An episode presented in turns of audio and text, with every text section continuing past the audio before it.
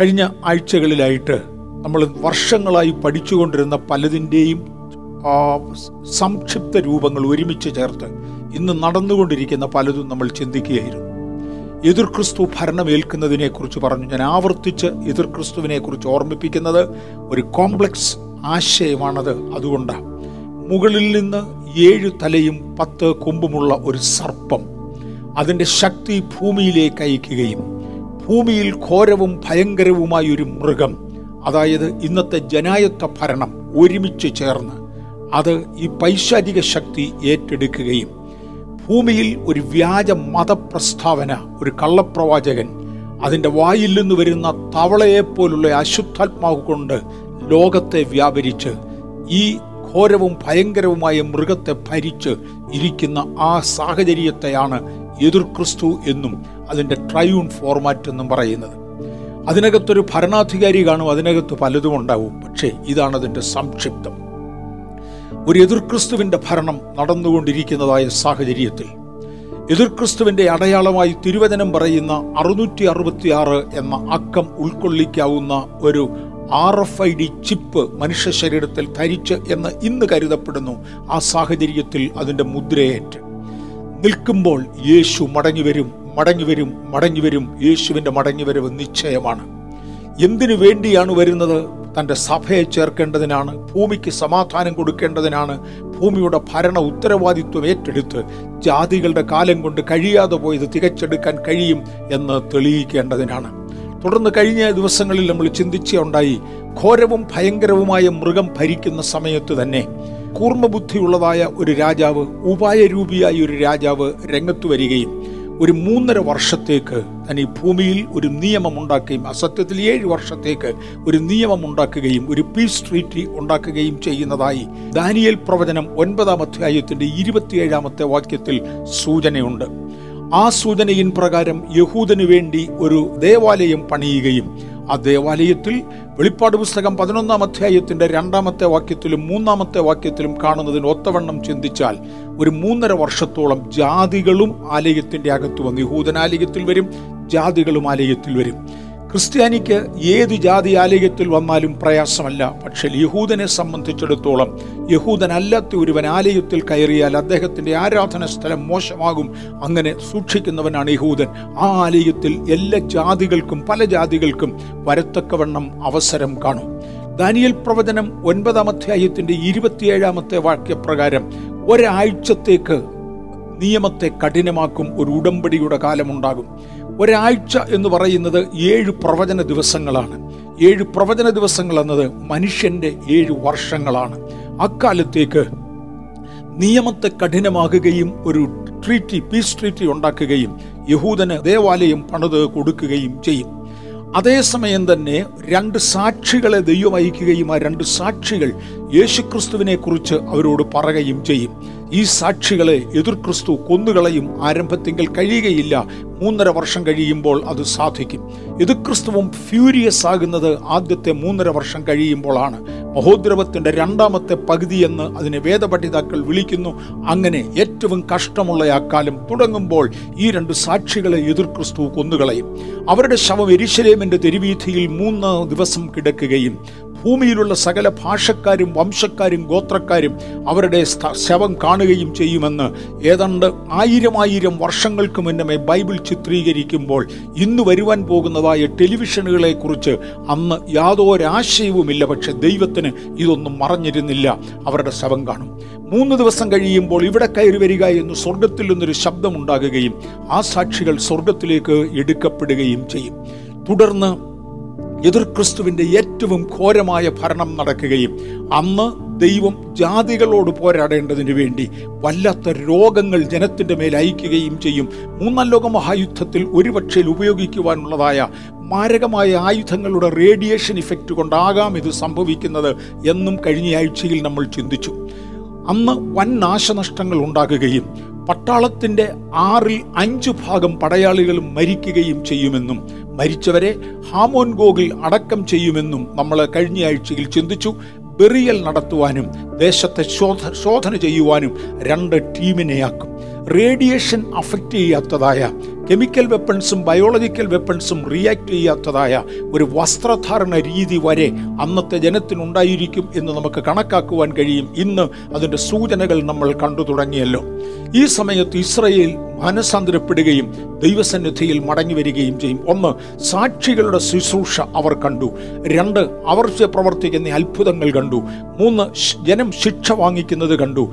നാല് അവർ ഭയന്നു. അഞ്ച് അവർ മനസ്സിലാക്കി. ആറ് ഇസ്രയേലിനെ കുറിച്ച് ഒരു തിരിച്ചറിവിന് വേണ്ടി ദൈവവും അവസരം കൊടുക്കും. അങ്ങനെ ഇസ്രയേൽ കുറ്റം തിരിച്ചറിയും. ഏഴ് അരുതാത്തവരുമായി ഉടമ്പടി ചെയ്തത് അല്ലെങ്കിൽ എതിർ ക്രിസ്തുവുമായി ഉടമ്പടി ചെയ്ത് തെറ്റിപ്പോയി എന്നവർ മനസ്സിലാക്കും. അവസാനമായി അവരുടെ പിതാക്കന്മാരുടെ തെറ്റിനെയും ഗ്രഹിച്ച് കുത്തിയവെങ്കിലേക്ക് നോക്കേണ്ടതിന് അവർ മാനസാന്തരപ്പെടും ഈ സമയത്ത് ദൈവവും അവരുടെ മേൽ കൃപ പകരും. സക്രിയാവിന്റെ പ്രവചനം പന്ത്രണ്ടാം അധ്യായത്തിന്റെ പത്താമത്തെ വാക്യം പറയുന്നത് ഞാൻ ദാവീദ് ഗ്രഹത്തിന്റെ മേലും എരിശര നിവാസികളുടെ മേലും കൃപയുടെയും യാതനകളുടെയും ആത്മാവിനെ പകരും. തങ്ങൾ കുത്തിയിട്ടുള്ളവെങ്കിലേക്ക് നോക്കും. അവർ ഏകജാതനെക്കുറിച്ച് വിലപിക്കുന്നത് പോലെ അവനെക്കുറിച്ച് വിലപിക്കും. ആദ്യജാതനെക്കുറിച്ച് വ്യസനിക്കുന്നത് പോലെ അവർ അവനെക്കുറിച്ച് വ്യസനിക്കും. ഇസ്രയേൽ ഒരു മാനസാന്തരത്തിലേക്ക് വരികയാണ്. തുടർന്ന് നമ്മൾ അല്പം കൂടെ ശാന്തമായി പോകുകയാണ്. ഇതെല്ലാം നമ്മൾ ചിന്തിച്ച് കഴിഞ്ഞ വിഷയങ്ങളുടെ റിവിഷനായി ഞാൻ എടുക്കുകയായിരുന്നു. മൂന്നാമത്തെ ലോകമഹായുദ്ധത്തിൽ ആരൊക്കെയായിരിക്കും പാർട്ടികൾ? ആര് പാർട്ടിയായിരുന്നാലും ലോകത്തിലുള്ള എല്ലാ രാജ്യങ്ങളും കൂടെ ഒരുമിച്ച് ചേരുന്ന പ്രധാന രാജ്യങ്ങൾ. ഞാൻ ലോകത്തിലെ എല്ലാ രാജ്യവും എന്ന് പറയുമ്പോൾ അതിനകത്ത് കാണുന്ന ചില്ലറ രാജ്യങ്ങളെക്കുറിച്ചല്ല പറയുന്നത് പ്രധാന ഭരണാധികാരികളായി ദൈവം ചിലരെ ആക്കിയിരുന്നു അവരൊക്കെ. ഒന്ന് ബാബിലോന്യ സാമ്രാജ്യം രണ്ട് മെൻഡോപേഷ്യൻ സാമ്രാജ്യം മൂന്ന് ഗ്രീസിന്റെ സാമ്രാജ്യം നാല് റോമിന്റെ സാമ്രാജ്യം അഞ്ച് ഇന്ന് കാണുന്നതായ ജനായത്ത ഭരണം. ഇതെല്ലാം കൂടെ ഒരുമിച്ച് ചേരുന്നതായ ആ കാലഘട്ടത്തിൽ ഒരു ബിംബത്തെ ദാനിയൽ പ്രവചനം രണ്ടാമത്തെ അധ്യായത്തിൽ ദൈവം കാണിച്ചു കൊടുക്കുകയും ആ ബിംബത്തിന്റെ കാലിന്റെ വിരലുകൾ പത്ത് വിരലുകളായി തിരിഞ്ഞിരിക്കുന്ന ആ കാലഘട്ടത്തെത്തുമ്പോൾ അതായത് ഈ ജനായത്ത് യുഗത്തിൽ എത്തിക്കഴിയുമ്പോൾ പത്തു കൊമ്പുള്ള മൃഗം രംഗപ്രവേശനം ചെയ്തു കഴിയുമ്പോൾ പത്തു കൊമ്പുള്ള സർപ്പം ആകാശത്ത് നിന്ന് പ്രവൃത്തികൾ തുടങ്ങുമ്പോൾ വേണ്ട ദൈവത്തിന്റെ സമയമായി അന്ന് ഇതിനെ അടിച്ച് തകർത്ത് കളയേണ്ടതിനു വേണ്ടി ഒരു കല്ല് നിലം തൊടാതെ പറഞ്ഞു വരികയും ആ കല്ല് ഈ ബിംബത്തെ അടിച്ച് എല്ലാത്തിനെയും കൂടെ നശിപ്പിക്കുകയും ചെയ്യും എന്ന് നമ്മൾ കണ്ടു. ഇതിനെ ഒന്ന് ഒരുമിച്ച് ചിന്തിച്ചുകൊണ്ടാണ് ഇസ്രയേൽ ലോകത്തിലുള്ള എല്ലാ ജാതികളോടും യുദ്ധം ചെയ്യണം. ഏഷ്യ ആഫ്രിക്ക യൂറോപ്പ് മുതലായ രാജ്യങ്ങളിൽ നിന്നുള്ള ആളുകൾ ഒരുമിച്ച് വരികയും ഒരു പക്ഷെങ്കിൽ തർസീസും അതിന്റെ വർത്തകന്മാരും അമേരിക്ക കാനഡ മുതലായി ചില രാജ്യങ്ങൾ യുദ്ധത്തിൽ പങ്കെടുക്കാതെ മാറി നിൽക്കുകയും ചെയ്തു എന്ന് വരാം. അല്ലെങ്കിൽ ലോകത്തിലുള്ള മുഴുവൻ ജനവും ഒരുമിച്ച് ഇസ്രയേലിനോട് യുദ്ധത്തിന് വന്ന് അത് ഒടുവിലത്തെ യുദ്ധമായിരിക്കും എന്ന് കഴിഞ്ഞ ദിവസം പറഞ്ഞു നിർത്തി. നമുക്ക് മുന്നോട്ട് പോകാം. ഇതിനകത്ത് ഈ മൂന്നാമത്തെ ലോകമഹായുദ്ധത്തിൽ കിഴക്ക് നിന്നുള്ള രാജാക്കന്മാരെ കുറിച്ച് വളരെ സ്പെസിഫിക്കായി ദൈവവചനം എടുത്തു പറയുന്നുണ്ട്. യൂറോപ്പിലും ഏഷ്യയിലും ഉള്ളവർ ഒരുമിച്ച് വരുന്നതോടു കൂടെ തന്നെ ഏഷ്യൻ രാജ്യങ്ങളിലുള്ള കിഴക്കേ രാജാക്കന്മാർ ഒരുമിച്ച് വരും. കിഴക്കേ രാജാക്കന്മാരെന്ന് പറയുന്നതിനകത്ത് പാകിസ്ഥാന് ജപ്പാന് ഇന്ത്യ ചൈന ഇങ്ങനെയുള്ള ഇതൊക്കെ ഇന്ത്യയും ചൈനയും ഒക്കെ വളരെ ലാർജ് പോപ്പുലേഷൻസ് ഉള്ള രാജ്യങ്ങളാണ്. ഇവരെല്ലാം കൂടെ ഒരുമിച്ച് ചേരാനാണ് രാജ്യം. ഇന്ന് നമ്മൾ കാരക്കോണം ഹൈവേ എന്ന് പറയുന്ന ഒരു ഹൈവേയെ കുറിച്ച് കേൾക്കാറുണ്ട്. അല്ല അത് നിർമ്മിച്ചു നിർമ്മിച്ചുകൊണ്ടിരിക്കുന്നു. നിർമ്മാണം പ്രോഗ്രസ്സിലാണ്. നിർമ്മാണം ഏറെക്കുറെ ആയി കാരക്കോണം ഹൈവേ. രണ്ടായിരത്തി അഞ്ഞൂറ് വർഷങ്ങൾക്ക് മുന്നമേ അല്ലെ രണ്ടായിരം വർഷങ്ങൾക്ക് മുന്നമേ ഈ പ്രവചന ഭാഗങ്ങൾ എഴുതുമ്പോൾ ഇപ്രകാരം ഒരു ഹൈവേയെക്കുറിച്ച് ചിന്തിക്കാൻ കഴിയാതിരുന്നൊരു കാലമാണ് എന്തിനാണ് ഈ ഹൈവേ? കിഴക്ക് നിന്നുള്ള രാജാക്കന്മാരെ യുദ്ധഭൂമിയിൽ എത്തിക്കേണ്ടതിന് എരിശലേമിലാണ് യുദ്ധഭൂമി. കിഴക്ക് നിന്നുള്ള രാജാക്കന്മാരെ റോഡ് മാർഗം യുദ്ധഭൂമിയിൽ എത്തിക്കേണ്ടതിന് പ്രത്യേകിച്ചും ഇന്ത്യ ചൈന മുതലായ ഹെവി പോപ്പുലേഷനുള്ള രാജ്യങ്ങളിൽ നിന്ന് ആളുകളെ കൂട്ടമായി എത്തിക്കേണ്ടതിന് ഒരു നല്ല ഹൈവേ ഉണ്ടെങ്കിൽ പ്രയോജനമാണ് എന്ന് മറക്കരുത്. സഖരിയ പ്രവചനം പതിമൂന്നാം അധ്യായത്തിന്റെ എട്ടാമത്തെ വാക്യത്തിലേക്ക് വരുമ്പോൾ എന്നാൽ ഞാൻ സർവദേശത്തിലും മൂന്നിൽ രണ്ടംശം ഛേദിക്കപ്പെട്ട് പ്രാണനെ വിടും. ബ്രദറെ ദയവായിട്ട് ആ വാക്യം ഒന്ന് വായിക്കണേ. സഖരിയാവ് പതിനാലിന്റെ ഒന്ന് മുതൽ നാല് നാല് വരെയുള്ള വാക്യങ്ങളിലും അവർ നിന്റെ നടുവിൽ വെച്ച് നിന്റെ കൊള്ള വിഭാഗിപ്പാനുള്ള യഹോവയുടെ ദിവസം വരുന്നു. ഞാൻ സകല ജാതികളെയും എരിശിലേമിന് വിരോധമായി കൂട്ടിവരുത്തുമെന്നും നഗരം പിടിക്കപ്പെടുമെന്നും വീടുകൾ കൊള്ളയിടപ്പെടുകയും സ്ത്രീകൾ വഷളാക്കപ്പെടുകയും ചെയ്യുമെന്നും പാതി പ്രവാസത്തിലേക്ക് പോകേണ്ടി വരുമെന്നും പറയുന്നതായി കാണുവാൻ കഴിയും. ദയവായി സഖരിയ പ്രവചനം പതിമൂന്നിന്റെ എട്ട് വായിച്ചാട്ടെ. എന്നാൽ സർവദേശത്തിലും മൂന്നിൽ രണ്ടംശം ഛേദിക്കപ്പെട്ട് പ്രാണനെ വിടും. ലോകത്തിൽ വലിയ ഒരു നാശം സംഭവിക്കാൻ പോകുകയാണ് ഇതൊരു വാണിംഗായി ബൈബിൾ തരുന്നത് എടുത്തു പറയുവാൻ ദൈവം തരുന്ന കരുണയ്ക്കായി സ്തോത്രം. ഈ ലോകമഹായുദ്ധത്തോടുകൂടെ ലോകത്തിൽ മൂന്നിൽ രണ്ടംശം ഛേദിക്കപ്പെടും. യുദ്ധം ചെയ്യുന്ന പട്ടാളക്കാരന്റെ ആറിൽ അഞ്ചു ഭാഗവും നഷ്ടമാകും. ലോകത്തെ മുഴുവനും എടുത്താൽ മൂന്നിൽ രണ്ടംശം ഛേദിക്കപ്പെടും. അത് സംഭവിക്കുമോ എന്ന് ചോദിച്ചേക്കാം. സംഭവിക്കും.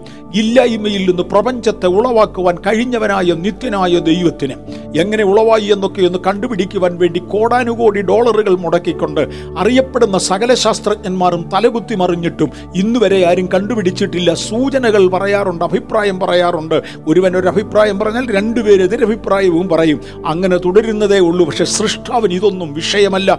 സൃഷ്ടിച്ചു. തന്നെ കൊണ്ട് കഴിയാത്തതൊരു കാര്യമില്ല. ഇസ്രയേലിന്റെ നടുവിൽ വെച്ച് കൊള്ള പങ്കിടുവാൻ കാര്യം കൊള്ളയെ കൊണ്ടുപോകേണ്ടതിനാണ് അവർ വരുന്നത്. ഞാൻ ആ ഭാഗത്തേക്ക് തിരിയുന്നില്ല. തിരിഞ്ഞാൽ സമയം ഒരുപാട് എടുക്കും. അതുകൊണ്ട് പോകുന്നില്ല.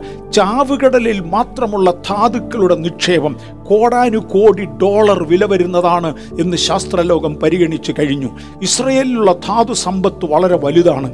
അവരുടെ ശാസ്ത്രലോകത്തിന്റെ കണ്ടുപിടുത്തങ്ങൾ വലുതാണ്. ഇതൊക്കെയും അപഹരിക്കേണ്ടതിന് നിന്റെ നടുവിൽ വെച്ച് നിന്റെ കൊള്ള പങ്കിടേണ്ടതിനാണ് ആളുകൾ വരുന്നത്. അതൊക്കെയും വരുന്ന ഒരു സന്ദർഭമുണ്ട്.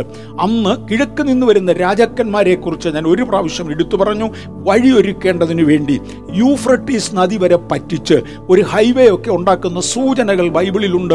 ഇതാണ് ഇതാണ് കാരക്കോണം ഹൈവേയുടെ ഒരു ചിത്രം ഇതിനകത്ത് the highest and dangerous road that lets the way for the eastern kings to join by road in large numbers എന്ന് ഞാൻ ചേർത്തിട്ടുണ്ട്.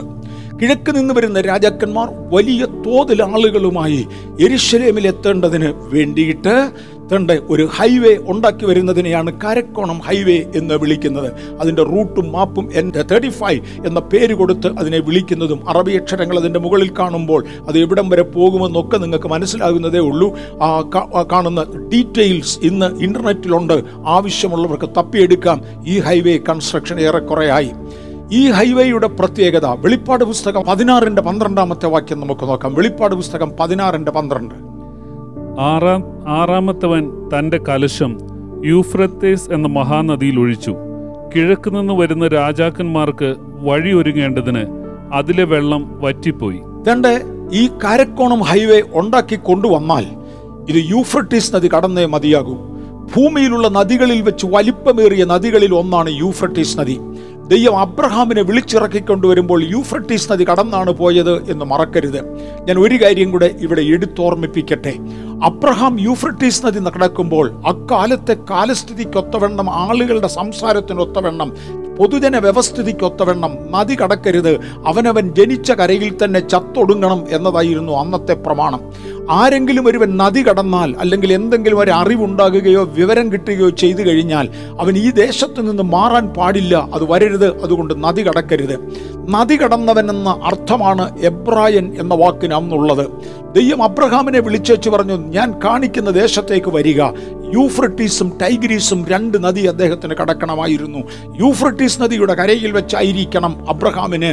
എബ്രായൻ എന്ന പേര് ലഭിച്ചത് നാട് വിട്ടോടുന്നവൻ പരദേശിയായി പോകുന്നവൻ ഇങ്ങനെയൊക്കെയുള്ള അർത്ഥം വരുന്ന ശപിക്കപ്പെട്ടവൻ തരം താഴുന്നവൻ ആർക്കും വേണ്ടാത്തവൻ എന്നിത്യാദി അർത്ഥം വരുന്ന ത്യജിക്കപ്പെട്ട പേര് അബ്രഹാമിന് അവിടെ വെച്ച് ലഭിച്ചുവെങ്കിൽ സ്വർഗത്തിലെ ദൈവം പറഞ്ഞു യൂഫ്രട്ടീസ് നദിയുടെ തീരത്ത് നിനക്ക് വിരോധമായി പ്രശ്നമുണ്ടാക്കുന്ന ചില ദൂതന്മാരെ ഞാൻ പിടിച്ചു പൂട്ടാൻ പോകുകയാണ്. മാത്രമല്ല ഒരു ദിവസം ഈ യൂഫ്രട്ടീസിനെ തകർത്ത ശേഷം നിന്റെ ദിനത്തോട് യുദ്ധം ചെയ്യുവാൻ വേണ്ടി വരുന്നവരെ അനുവദിക്കുകയും അവരെ അവിടിട്ട് തകർത്തേച്ച് യൂഫ്രട്ടീസ് നദി ഉണക്കി ഇസ്രയേലിനെ ലോകത്തിന്റെ ക്യാപിറ്റലാക്കുകയും ചെയ്യുമെന്നുള്ള നീണ്ട പ്രോജക്റ്റ് എനിക്കിതെല്ലാം കൂടെ വിശദീകരിക്കാൻ ഒക്കത്തില്ല. നീണ്ട നീണ്ട പ്രോജക്റ്റ് ദൈവത്തിനുണ്ട്. ഒരു ദൂതൻ തന്റെ കലശം യൂഫ്രട്ടീസ് നദിയുടെ മേൽ ഒഴിക്കുകയും യൂഫ്രട്ടീസ് നദി ഉണങ്ങിപ്പോകുകയും ചെയ്യുന്നതായി വെളിപ്പാട് പുസ്തകം പതിനാറാം അധ്യായത്തിന്റെ ആ പന്ത്രണ്ടാമത്തെ വാക്യത്തിൽ നമുക്ക് കാണുവാൻ കഴിയും.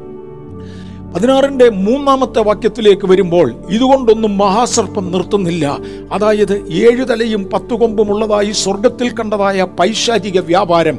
അത് വീണ്ടും യുദ്ധത്തിനു വേണ്ടി ആളുകളെ ഒരുക്കിക്കൊണ്ടിരിക്കുകയാണ്. ദയവായി വായിച്ചാട്ടെ. വെളിപ്പാട് പുസ്തകം പതിനാറാം അധ്യായത്തിന്റെ പന്ത്രണ്ടാമത്തെ വാക്യവും പതിമൂന്നാമത്തെ വാക്യവും നമ്മൾ ചേർന്ന് നോക്കുമ്പോൾ പതിമൂന്നാമത്തെ വാക്യം നോക്കിക്കാട്ടെ. മഹാസർപ്പത്തിന്റെ വായിൽ നിന്നും മൃഗത്തിന്റെ വായിൽ നിന്നും കള്ളപ്രവാചകന്റെ വായിൽ നിന്നും തവളയെപ്പോലെ മൂന്ന് അശുദ്ധാത്മാക്കൾ പുറപ്പെടുന്നത് ഞാൻ കണ്ടു. പതിനാലും കൂടെ ചേർത്ത് വായിച്ചേ.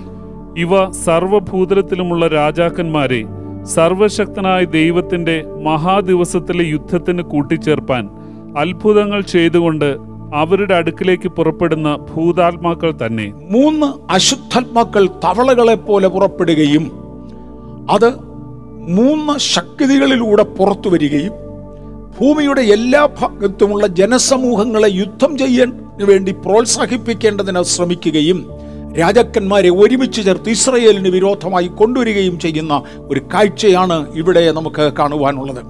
ഇന്ന് പ്രായോഗികമായി ഇറങ്ങിയാൽ ആരെങ്കിലും ചെക്ക് ചെയ്യാൻ താല്പര്യപ്പെടുന്നുണ്ടെങ്കിൽ അവർക്ക് ചെക്ക് ചെയ്യാം. രണ്ട് യൂഫ്രട്ടീസ് നദി ഉണങ്ങിക്കൊണ്ടിരിക്കുകയാണെന്നും അതിനകത്തൂടെ വള്ളങ്ങൾ തള്ളി നീക്കേണ്ട പോയിന്റ്സ് ഉണ്ടെന്നും അതിന്റെ ആഴം കുറഞ്ഞു വരുന്നുവെന്നും അത് വെള്ളത്തിന്റെ മിസ്യൂസ് കൊണ്ടും ആളുകൾ പ്രകൃതിയെ മിസ്അപ്രോപ്രിയേറ്റ് ചെയ്യുന്നത് കൊണ്ട് സംഭവിക്കുന്നതാണെന്നും പറഞ്ഞുകൊണ്ട് മറ്റുള്ളവർ ചില രാജ്യങ്ങളുടെ മേൽ ഞാൻ അതിനെക്കുറിച്ചൊന്നും കൂടുതൽ പറയാൻ ആഗ്രഹിക്കുന്നില്ല രാജ്യങ്ങളുടെ മേൽ കംപ്ലൈന്റ് കൊണ്ടുവരുന്നു. രണ്ടായാലും യൂഫ്രട്ടീസ് നദി ഉണങ്ങിക്കൊണ്ടിരിക്കുകയാണ് എന്ന് ഓർമ്മിപ്പിക്കട്ടെ. കാരക്കോണം ഹൈവേ നിർമ്മാണമായി എന്ന് ഞാൻ ഓർമ്മിപ്പിക്കട്ടെ. രണ്ട് മഹാദൈവത്തിന്റെ യുദ്ധ ദിവസത്തിലേക്ക് കാര്യങ്ങൾ വരികയാണ്. ഇതിനു മുന്നമേ ഈ മണ്ണിൽ നിന്ന് മാറ്റപ്പെടുവാൻ വിശുദ്ധന്മാർ തയ്യാറായിക്കൊള്ളുവാൻ ഞാൻ കർത്താവിന്റെ നാമത്തിൽ ഓർമ്മിപ്പിക്കട്ടെ. ഈ ഒരു പോയിന്റിൽ നിന്നുകൊണ്ട് യേശു ഈ സാഹചര്യത്തിലാണ് ഇറങ്ങി വരുന്നതെന്ന് ഞാൻ ഓർമ്മിപ്പിക്കട്ടെ.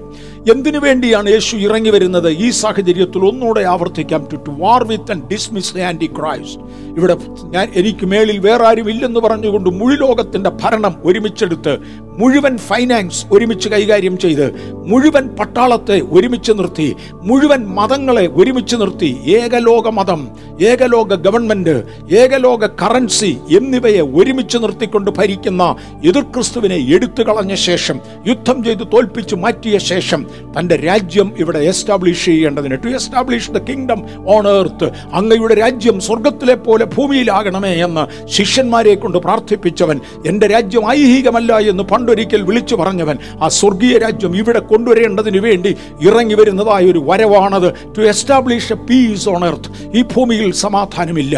വ്യാജമായ ഭരണകൂടങ്ങളും കറപ്റ്റഡായ ഭരണാധികാരികളുമായി എന്നുമെന്നും അവനവന്റെ കാര്യം മാത്രം നോക്കി തങ്ങളുടെ പാർട്ടി എന്ന് മാത്രം പറഞ്ഞോ അല്ലെങ്കിൽ തന്റെ രാജ്യത്വമെന്ന് മാത്രം പറഞ്ഞോ നിൽക്കുന്നതായ ഈ മഹാ സമൂഹത്തിന്റെ നടുവിൽ നിന്നുകൊണ്ട് സമാധാനമില്ലാതെ കഷ്ടപ്പെടുന്ന ആയിരം ആയിരം വർഷങ്ങളായി ബുദ്ധിമുട്ടുന്ന ജനത്തിന് സമാധാനത്തിന്റെ പ്രഭുവായവൻ സമാധാനം കൊടുക്കാതെ സാധ്യമല്ല. യേശു പറഞ്ഞൊരു പദമുണ്ട് എന്റെ സമാധാനം ഞാൻ നിങ്ങൾക്ക് തരികയാണ്. അത് ലോകത്തിന്റെ മേൽ കൊടുക്കേണ്ടതിന് യേശു വരികയാണ്.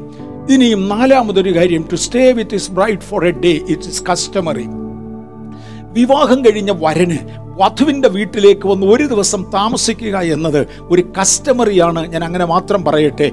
യേശുവും തന്റെ വിവാഹം കഴിഞ്ഞ ശേഷം സ്വർഗത്തിൽ യേശുക്രിസ്തുവിന്റെ വിവാഹ മഹോത്സവം നടക്കും. ആ ഭാഗം നമ്മൾ ഇന്ന് തന്നെ തൊടും. സ്വർഗത്തിൽ യേശുക്രിസ്തുവിന്റെ വിവാഹ മത്സവ മഹോത്സവം നടന്ന ശേഷം താൻ തന്റെ മണവാട്ടിയുമായി ഒരു ദിവസം ഭൂമിയിൽ താമസിക്കേണ്ടതിന് ഭൂമിയിലേക്ക് വരികയാണ്. ഒരു ദിവസം എന്ന് പറയുന്നത് മനുഷ്യന്റെ കണക്കിൽ ആയിരം സംവത്സരമാണെന്ന് മറക്കരുത്. സങ്കീർത്തന പുസ്തകങ്ങൾ വായിച്ചാൽ ദൈവമേ തൊണ്ണൂറാമത്തെ സങ്കീർത്തനത്തിൽ ആയിരം വർഷങ്ങൾ അങ്ങേക്ക് ഒരു ദിവസം പോലെ ഇരിക്കുന്നു. ദൈവത്തിന്റെ ഒരു ദിവസം തന്റെ മജസ്റ്റിയിൽ തന്റെ വധുവിനോട് ഒത്തവണ്ണം ഭൂമിയിൽ പാർക്കേണ്ടതിന് ഇറങ്ങി വരുന്ന ഒരു വരവുണ്ട്. ആ വരവാണ് നമ്മൾ ചിന്തിക്കാൻ പോകുന്നത്. യേശുവിന്റെ ആ വരവിന് വേണ്ടി സ്വർഗം തയ്യാറാക്കുക. ഗൗരവമായി ശ്രദ്ധിക്കണം. ഞാൻ നല്ല വേഗത്തിലാണ് പോകുന്നത്. കഴിവുള്ളിടത്തോളം എളുപ്പം ഈ സബ്ജക്റ്റ് തീർക്കണമെന്ന് എനിക്ക് ആശയുണ്ട്. അതുകൊണ്ടാണ് സ്വർഗത്തിൽ അനേക ക്രമീകരണങ്ങൾ നടക്കുന്നുണ്ട്. വെളിപ്പാട് പുസ്തകം പതിനൊന്നാം അധ്യായത്തിന്റെ പതിനഞ്ചാമത്തെ വാക്യത്തിൽ ഏഴാമത്തെ ദൂതൻ ഊതിയപ്പോൾ വായിച്ചു വെളിപ്പാട് പുസ്തകം പതിനൊന്ന് പതിനഞ്ച് ഏഴാമത്തെ ദൂതൻ ഊതിയപ്പോൾ ലോകരാജ്യത്വം നമ്മുടെ കർത്താവിനും അവന്റെ ക്രിസ്തുവിനും ആയിത്തീർന്നിരിക്കുന്നു. അവൻ എന്നേക്കും വാഴും എന്ന് സ്വർഗത്തിൽ ഒരു മഹാഘോഷമുണ്ടായി. വായിച്ചാട്ടെ ബ്രദറെ പ്ലീസ്. ഏഴാമത്തെ ദൂതൻ ഊതിയപ്പോൾ ലോകരാജ്യത്വം നമ്മുടെ കർത്താവിനും അവന്റെ ക്രിസ്തുവിനുമായി തീർന്നിരിക്കുന്നു അവൻ എന്നേക്കും വാഴുമെന്ന് സ്വർഗത്തിൽ ഒരു മക മഹാഘോഷമുണ്ടായി. ദൈവത്തിന്റെ ഒരു പോളിസി ഉണ്ട് ഒരു പ്രിൻസിപ്പിൾ ഉണ്ട്. ഞാൻ അനേക പ്രാവശ്യങ്ങളിൽ ഈ ദിവസങ്ങളിൽ തന്നെ ഓർമ്മിപ്പിച്ചു ദൈവം തന്റെ മെത്തേഡുകൾ എപ്പോഴും മാറ്റിക്കൊണ്ടിരിക്കും പക്ഷെ മെസ്സേജ് മാറ്റാറില്ല. ദൈവത്തിന്റെ മെസ്സേജ് ഇതാണ് ആദ്യമേ ഒരു പ്രസ്താവന ഉണ്ടാകണം. ഒന്നുമില്ലാതെ ശൂന്യമായി കിടന്ന സാഹചര്യത്തിൽ ഉളവായി വരട്ടെ എന്നൊരു പ്രസ്താവനയുണ്ടായി ആ പ്രസ്താവനയെ തുടർന്നാണ് പ്രപഞ്ചം ഉളവായത്. ഒരു പ്രവചനം ഒരാൾ വിളിച്ചു പറഞ്ഞെങ്കിൽ മാത്രമേ അത് സംഭവിക്കുകയുള്ളൂ. ദൈവത്തിന്റെ പ്രത്യേകത ആദ്യമായി ഒരു ദിവ്യ പ്രഖ്യാപനം ഒരു അഭിഷക്തന്റെ വായിൽ നിന്ന് ദൈവത്തിന്റെ വായിൽ നിന്നുണ്ടാകണം. അതിനെ തുടർന്നാണ് കാര്യങ്ങൾ സംഭവിക്കേണ്ടത്. രോഗശാന്തി സംഭവിക്കട്ടെ എന്ന് ഒരുത്തൻ വിളിച്ചു പറയുമ്പോഴാണ് രോഗശാന്തി സംഭവിക്കപ്പെടുന്നത്. വചനം സുവിശേഷീകരിക്കപ്പെടുമ്പോഴാണ് വിടുതലുകൾ നടക്കുന്നത്. സ്വർഗത്തിൽ നിന്ന് ഒരു മഹാ പ്രസ്താവന ഉണ്ടായി. ലോകരാജ്യത്വം നമ്മുടെ കർത്താവിനായിരിക്കുന്നു ഈ ഔദ്യോഗിക പ്രസ്താവന വരുന്നതുവരെ രാജ്യത്വം ഏറ്റെടുക്കുവാൻ കഴിയയില്ല. സ്വർഗം തയ്യാറായി രാജ്യത്വം കൊടുക്കുവാൻ തീരുമാനിച്ചു. രണ്ട് വെളിപ്പാട് പുസ്തകം പത്തൊൻപതാം അധ്യായം ആറ് ഏഴ് വാക്യങ്ങൾ. ഇച്ചിരി വായിച്ച് ചങ്ങ നിർത്തും. അപ്പോൾ വലിയ പുരുഷാരത്തിന്റെ ഘോഷം പോലെയും പെരുവെള്ളത്തിന്റെ ഇരച്ചിൽ പോലെയും തകർത്ത് ഇടിമുഴക്കം പോലെയും ഞാൻ കേട്ടത്. ഹല്ലേ ലൂയ സർവശക്തിയുള്ള നമ്മുടെ ദൈവമായ കർത്താവ് രാജ്യത്വം ഏറ്റിരിക്കുന്നു നാം സന്തോഷിച്ച് ഉല്ലസിച്ച് അവന് മഹത്വം കൊടുക്കുക. കുഞ്ഞാടിന്റെ കല്യാണം വന്നുവല്ലോ. അവന്റെ കാന്തയും തന്നെത്താൻ ഒരുക്കിയിരിക്കുന്നു. ഒന്ന് നീക്കട്ടെ ഞാൻ തുടർന്ന് നമ്മൾ ചിന്തിക്കും. രണ്ട് സ്വർഗത്തിൽ ഒരു മഹാശബ്ദമുണ്ടായി. സ്വർഗത്തിൽ യേശുക്രിസ്തുവിന്റെ വിവാഹത്തിനു വേണ്ടി സഭയും ക്രിസ്തുവും തമ്മിൽ വിവാഹിതരാകും. പുതിയ നിയമസഭകളിൽ എന്തുകൊണ്ട് വിവാഹങ്ങൾ സാധാരണ അക്ഷരീക വിവാഹങ്ങൾ ഒരു പൊതുസ്ഥലത്ത് നടക്കുന്നു? ഇത് കണ്ടിട്ടില്ല കേട്ടിട്ടില്ല എന്ന് പറയുവാൻ ആർക്കും ഒരു അവസരം കൊടുക്കാതെ വേണം. വരുവാൻ പോകുന്ന യേശുക്രിസ്തുവിന്റെ വലിയ വിവാഹത്തിന്റെ റിഹേഴ്സലുകൾ കാണിക്കേണ്ടതിനാണ് ഈ ഭൂമിയിൽ വിവാഹങ്ങൾ നടക്കുന്നത്. അതേ കാരണത്താലാണ് പെൺകുട്ടിയുടെ ഡ്രസ് കോഡ് മണവാട്ടിയുടെ ഡ്രസ് കോഡിനോട് ഒത്തിരിക്കണമെന്നും പുരുഷന്റെ വസ്ത്രധാരണ രീതി ക്രിസ്തുവിന്റെ മാന്യതയോട് നിരക്കുന്നതായിരിക്കണമെന്നും സഭകൾ പഠിപ്പിക്കാറുള്ളത് ക്രിസ്തീയ സഭകൾ അപ്രകാരം കൊണ്ടുപോകാറുള്ളത്. ക്രിസ്തുവും സഭയും തമ്മിലുള്ള വിശുദ്ധ വിവാഹം കാണിക്കേണ്ടതിനാണ് ഭൂമിയിൽ വിവാഹങ്ങൾ നടക്കുന്നത്. അതുകൊണ്ട് അത് ക്രിസ്തീയ മാതൃക പ്രകാരവും വചനപ്രകാരവും തന്നെയായിരിക്കുവാൻ ഞാൻ അങ്ങേയറ്റം ശ്രദ്ധിക്കാറുണ്ട്. എന്റെ കൈ കൊണ്ട് നടക്കുമ്പോൾ ദൈവമേ ഒരബദ്ധം വരാതെ കർത്താവ് സൂക്ഷിക്കട്ടെ. രണ്ട് ഇവിടെ ചില കാര്യങ്ങൾ ഞാനൊന്ന് സൂചനയായി എടുത്തു പറയുവാനാണ്. അപ്പോൾ ആറ് ഏഴ് വാക്യങ്ങളിൽ ഒന്ന് എന്ന് ഞാൻ ഇവിടെ മാർക്ക് ചെയ്തിട്ടുണ്ട്. സർവശക്തിയുള്ള നമ്മുടെ ദൈവമായ കർത്താവ് രാജ്യത്വമേറ്റിരിക്കുന്നു. ഏ യേശു രാജ്യത്വമേറ്റു. രാജ്യത്വം അവന് കൊടുത്തിരിക്കുന്നുവെന്ന് സ്വർഗത്തിൽ നിന്ന് പ്രഖ്യാപനയുണ്ടായപ്പോൾ യേശു പ്രതികരിച്ചു. എൻ ദൈവത്തിന്റെ പ്രസ്താവനയ്ക്കൊത്തവണ്ണം ഞാൻ പ്രതികരിച്ചെങ്കിൽ മാത്രമേ ആ പ്രസ്താവന എന്നിൽ സഫലമാകുകയുള്ളൂ. ഞാൻ നിന്നെ അനുഗ്രഹിക്കുമെന്ന് സ്വർഗത്തിലെ ദൈവം പറഞ്ഞാൽ എനിക്ക് അനുഗ്രഹം വേണ്ട എന്നൊരുവൻ പറഞ്ഞു വിരിഞ്ഞാൽ അദ്ദേഹം അനുഗ്രഹിക്കപ്പെടുകയില്ല. നിങ്ങളെ അനുഗ്രഹത്തിൽ നിന്ന് തട്ടി നീക്കേണ്ടതിനായി രോഗസൗഖ്യത്തിൽ നിന്ന് തട്ടി നീക്കേണ്ടതിനായി ചുമ്മാതാണെന്ന് പറഞ്ഞ് വിശ്വാസം തടസ്സപ്പെടുത്തുന്ന അനേക ശക്തികൾ എഴുന്നേൽക്കുമെങ്കിലും ഇന്ന് പകൽക്കാലം ദൈവത്തിനുള്ളവർ ദൈവത്തെ അനുസരിക്കട്ടെ സ്വർഗത്തിൽ നിന്ന് രാജ്യത്വം കൊടുക്കുകയാണെന്ന് പറഞ്ഞു യേശു രാജ്യത്വം ഏറ്റുകഴിഞ്ഞു. ബി നാം സന്തോഷിച്ച് ഉല്ലസിച്ചു അവന് മഹത്വം കൊടുക്കുക. കാര്യം കുഞ്ഞാടിന്റെ കല്യാണം വന്നു. എ യേശു രാജ്യത്വം ഏറ്റു. ബി കുഞ്ഞാടിന്റെ കല്യാണം വന്നു. സി തന്റെ കാന്തയും തന്നെത്താൻ ഒരുക്കിയിരിക്കുന്നു. തന്റെ താവോട്ട് ഞാൻ വായിക്കാൻ പോകുകയാണ് വെളിപ്പാട് പുസ്തകം പത്തൊമ്പതാമത്തെ അധ്യായ പ്രകാരം സ്വർഗത്തിൽ നടക്കുന്ന ചില ക്രമീകരണങ്ങളെ കുറിച്ച് ചില കാര്യങ്ങൾ ഇവിടെ ഞാൻ എടുത്തു പറയുകയാണ്. അനന്തരം സ്വർഗം തുറന്നിരിക്കുന്നത് ഞാൻ കണ്ടു. ആ ഭാഗം ഒന്ന് ശ്രദ്ധിച്ചോണേ എന്റെ യേശു ഈ മണ്ണിൽ നിന്ന് പോകുമ്പോൾ ഒന്നാമത്തെ വരവിൽ താൻ ക്രൂശിൽ നമുക്ക് വേണ്ടി മരിച്ച് എഴുന്നേറ്റ് ഇവിടുന്ന് പോകുമ്പോൾ തന്റെ അനുഭവവും തന്റെ മടങ്ങിവരവിൽ തനിക്കുണ്ടാകുന്ന അനുഭവവും തമ്മിലൊരു താരതമ്യത്തിലേക്ക് കൊണ്ടുവരുവാനാണ് ഞാൻ ആഗ്രഹിക്കുന്നത്. ഒന്ന് സ്വർഗം തുറന്നിരിക്കുന്നത് ഞാൻ കണ്ടു. ഇവിടെ കാൽവറി ക്രൂശിൽ മരിക്കുമ്പോൾ സ്വർഗം തനിക്ക് വിരോധമായി അടഞ്ഞിരിക്കുകയായിരുന്നു. എന്റെ ദൈവമേ എന്റെ ദൈവമേ എന്നെ കൈവിട്ടതെന്ത് എന്ന് ഉറക്ക നിലവിളിച്ചുകൊണ്ട് ഇവിടെ നിന്ന് പോകുമ്പോൾ സ്വർഗം അടഞ്ഞിരിക്കുകയായിരുന്നു എന്നാൽ തിരികെ വരുമ്പോൾ സ്വർഗം തുറന്നിരിക്കുന്നത് ഞാൻ കണ്ടു. രണ്ട് ഒരു വെള്ളക്കുതിര പ്രത്യക്ഷമായി. യേശു ഈ ഭൂമിയിൽ വാഹന മൃഗങ്ങൾ ഉപയോഗിച്ചതായി അധികം തെളിവില്ല. ആകെ ഒന്ന് കയറിയത് കഴുതയുടെ പുറത്താണ്. കുതിര എന്നത് രാജ്യത്വത്തെയും അധികാരത്തെയും കാണിക്കുന്നതാണ്. അത് താൻ ഒരിക്കലും ഏറ്റിട്ടില്ല. ഇവിടെ ദാസനായി വേഷം കെട്ടി വന്നവനായി യേശു തന്റെ യഥാർത്ഥ രൂപത്തിൽ മടങ്ങി വരുന്നത് കാണിക്കുവാൻ ഒരു വെള്ളക്കുതിര വെള്ള വിശുദ്ധിയെ കുറിക്കുന്നതാണ്. വിശുദ്ധനായ ദൈവം രണ്ട് ഈ വെള്ളക്കുതിര എന്ന പദം മലയാളത്തിലേക്ക് വന്നിരിക്കുന്നതിന്റെ ഒറിജിനൽ മൂലകൃതിയിൽ ഇത് ഭടന്മാർ ഉപയോഗിക്കുന്നില്ല. പട്ടാള തലവന്മാർ ഉപയോഗിക്കുന്ന യുദ്ധക്കുതിരയെയാണ് കുറിക്കുന്നത് എന്ന് പറയുന്നു. ഒരു യുദ്ധക്കുതിരയുടെ പുറത്ത് വെള്ള നിറമുള്ളതിന്റെ പുറത്ത്. മൂന്ന് വിശ്വസ്തനും നാല് സത്യവാനും എന്ന് അവന് പേർ. യേശുവിനെ ഈ ഭൂമിയിൽ ചതിയനം നാളുകൾ വിളിച്ചിരുന്നു. പക്ഷെ തൻ വിശ്വസ്തനായി അതുകൊണ്ട് മടങ്ങി വരുന്ന വരവാണ്. സത്യവാനായി തൻ മടങ്ങി വരുന്ന അവൻ വന്ന് നീതിയോടെ അഞ്ചാമത്തെ കാര്യം വിധിക്കുന്നവനാണ്. ഈ ഭൂമിയിൽ ഇരുന്നപ്പോൾ തൻ വിധിക്കപ്പെടുകയായിരുന്നു. തൻ വിധിച്ചില്ല. തൻ വിധിക്കപ്പെടുമ്പോൾ നീതിയായും ന്യായമായും ഒരു വിധി തനിക്ക് ലഭിച്ചില്ല. എന്നാൽ അവൻ നീതിയോടുകൂടെ വിധിക്കുവാൻ വേണ്ടി മടങ്ങി വരികയാ. ഈ ഭൂമിയിൽ ഒരു കോടതിയുടെ മുമ്പിൽ എന്തെങ്കിലും തീരുമാനമാകണമെങ്കിൽ അത് തെളിയിച്ചേ മതിയാകെയുള്ളൂ. അതിനുവേണ്ടി അനേക തെളിവുകൾ നിരത്തും സാക്ഷികളെ കൊണ്ടുവരും. ക്രിസ്തുവിന് ഒരു സാക്ഷിയുടെയും ആവശ്യമില്ല. തെളിവുകൾ നിരത്തേണ്ട ആവശ്യമില്ല. ഒരു ഉദാഹരണത്തിന് യോഹന്നാന്റെ സുവിശേഷത്തിൽ ഒരിക്കൽ കർത്താവായി യേശുവിന്റെ അടുക്കൽ ഒരു സ്ത്രീയെ കൊണ്ടുവന്നു. വ്യഭിചാര കർമ്മത്തിൽ പിടിക്കപ്പെട്ട ഒരു സ്ത്രീ ഇവളെ കല്ലെറിയട്ടെ എന്ന് ചോദിച്ചു. യേശു ഇങ്ങനെ മാത്രം മറുപടി പറഞ്ഞു. നിങ്ങളിൽ പാപമില്ലാത്തവൻ ഇവളെ ആദ്യം കല്ലെറിയട്ടെ. ഒന്നാമത്തെ ഏറ് എറിയരുതെന്ന് പറഞ്ഞില്ല. നിങ്ങളിൽ പാപമില്ലാത്തവൻ ഇവളെ ആദ്യം കല്ലെറിയട്ടെ എന്ന് യേശു പറഞ്ഞു. തുടർന്ന് കുനിഞ്ഞ നിലത്ത് എന്തോ എഴുതിക്കൊണ്ടിരുന്നു. അതിനെക്കുറിച്ച് എന്താണെന്ന് തീർത്തറിഞ്ഞുകൂടാ. ഓരോരുത്തൻ ഓരോരുത്തൻ മുൻപോട്ട് കല്ലുമായി വരികയും ഈ എഴുത്ത് കാണുമ്പോൾ കല്ല് താഴെയിട്ട് അങ്ങ് പോകുകയും ചെയ്തു എന്ന് മാത്രം ബൈബിൾ പറയുന്നു. ഞാൻ വിശ്വസിക്കുന്നതും അനേക വേദപഠിതാക്കൾ പഠിപ്പിക്കുന്നതും തന്റെ റെഫറൻസ് ശേഷി അങ്ങോട്ട് എഴുതി വെച്ചു. ആവർത്തന പുസ്തക പ്രകാരം ഒരു സ്ത്രീയെ മാത്രമായി ഈ കുറ്റത്തിൽ പിടിച്ചു കൊണ്ടുവരാൻ പാടില്ല. സ്ത്രീയും പുരുഷനും രണ്ടുപേരും ഒരുമിച്ച് വരണം രണ്ടുപേരും മരിക്കണം. എവിടെടാ പുരുഷൻ? ഇവളെ എന്തു വെച്ച് കല്ലെറിയും? രണ്ട് നിങ്ങളിൽ ഈ പാപമില്ലാത്തവനാണ് ചെയ്യേണ്ടത്. ഇന്നയാണ്ട് ഇന്ന മാസം ഇത്രാം തീയതി നീ ഈ കുറ്റം ചെയ്തവനല്ലേ?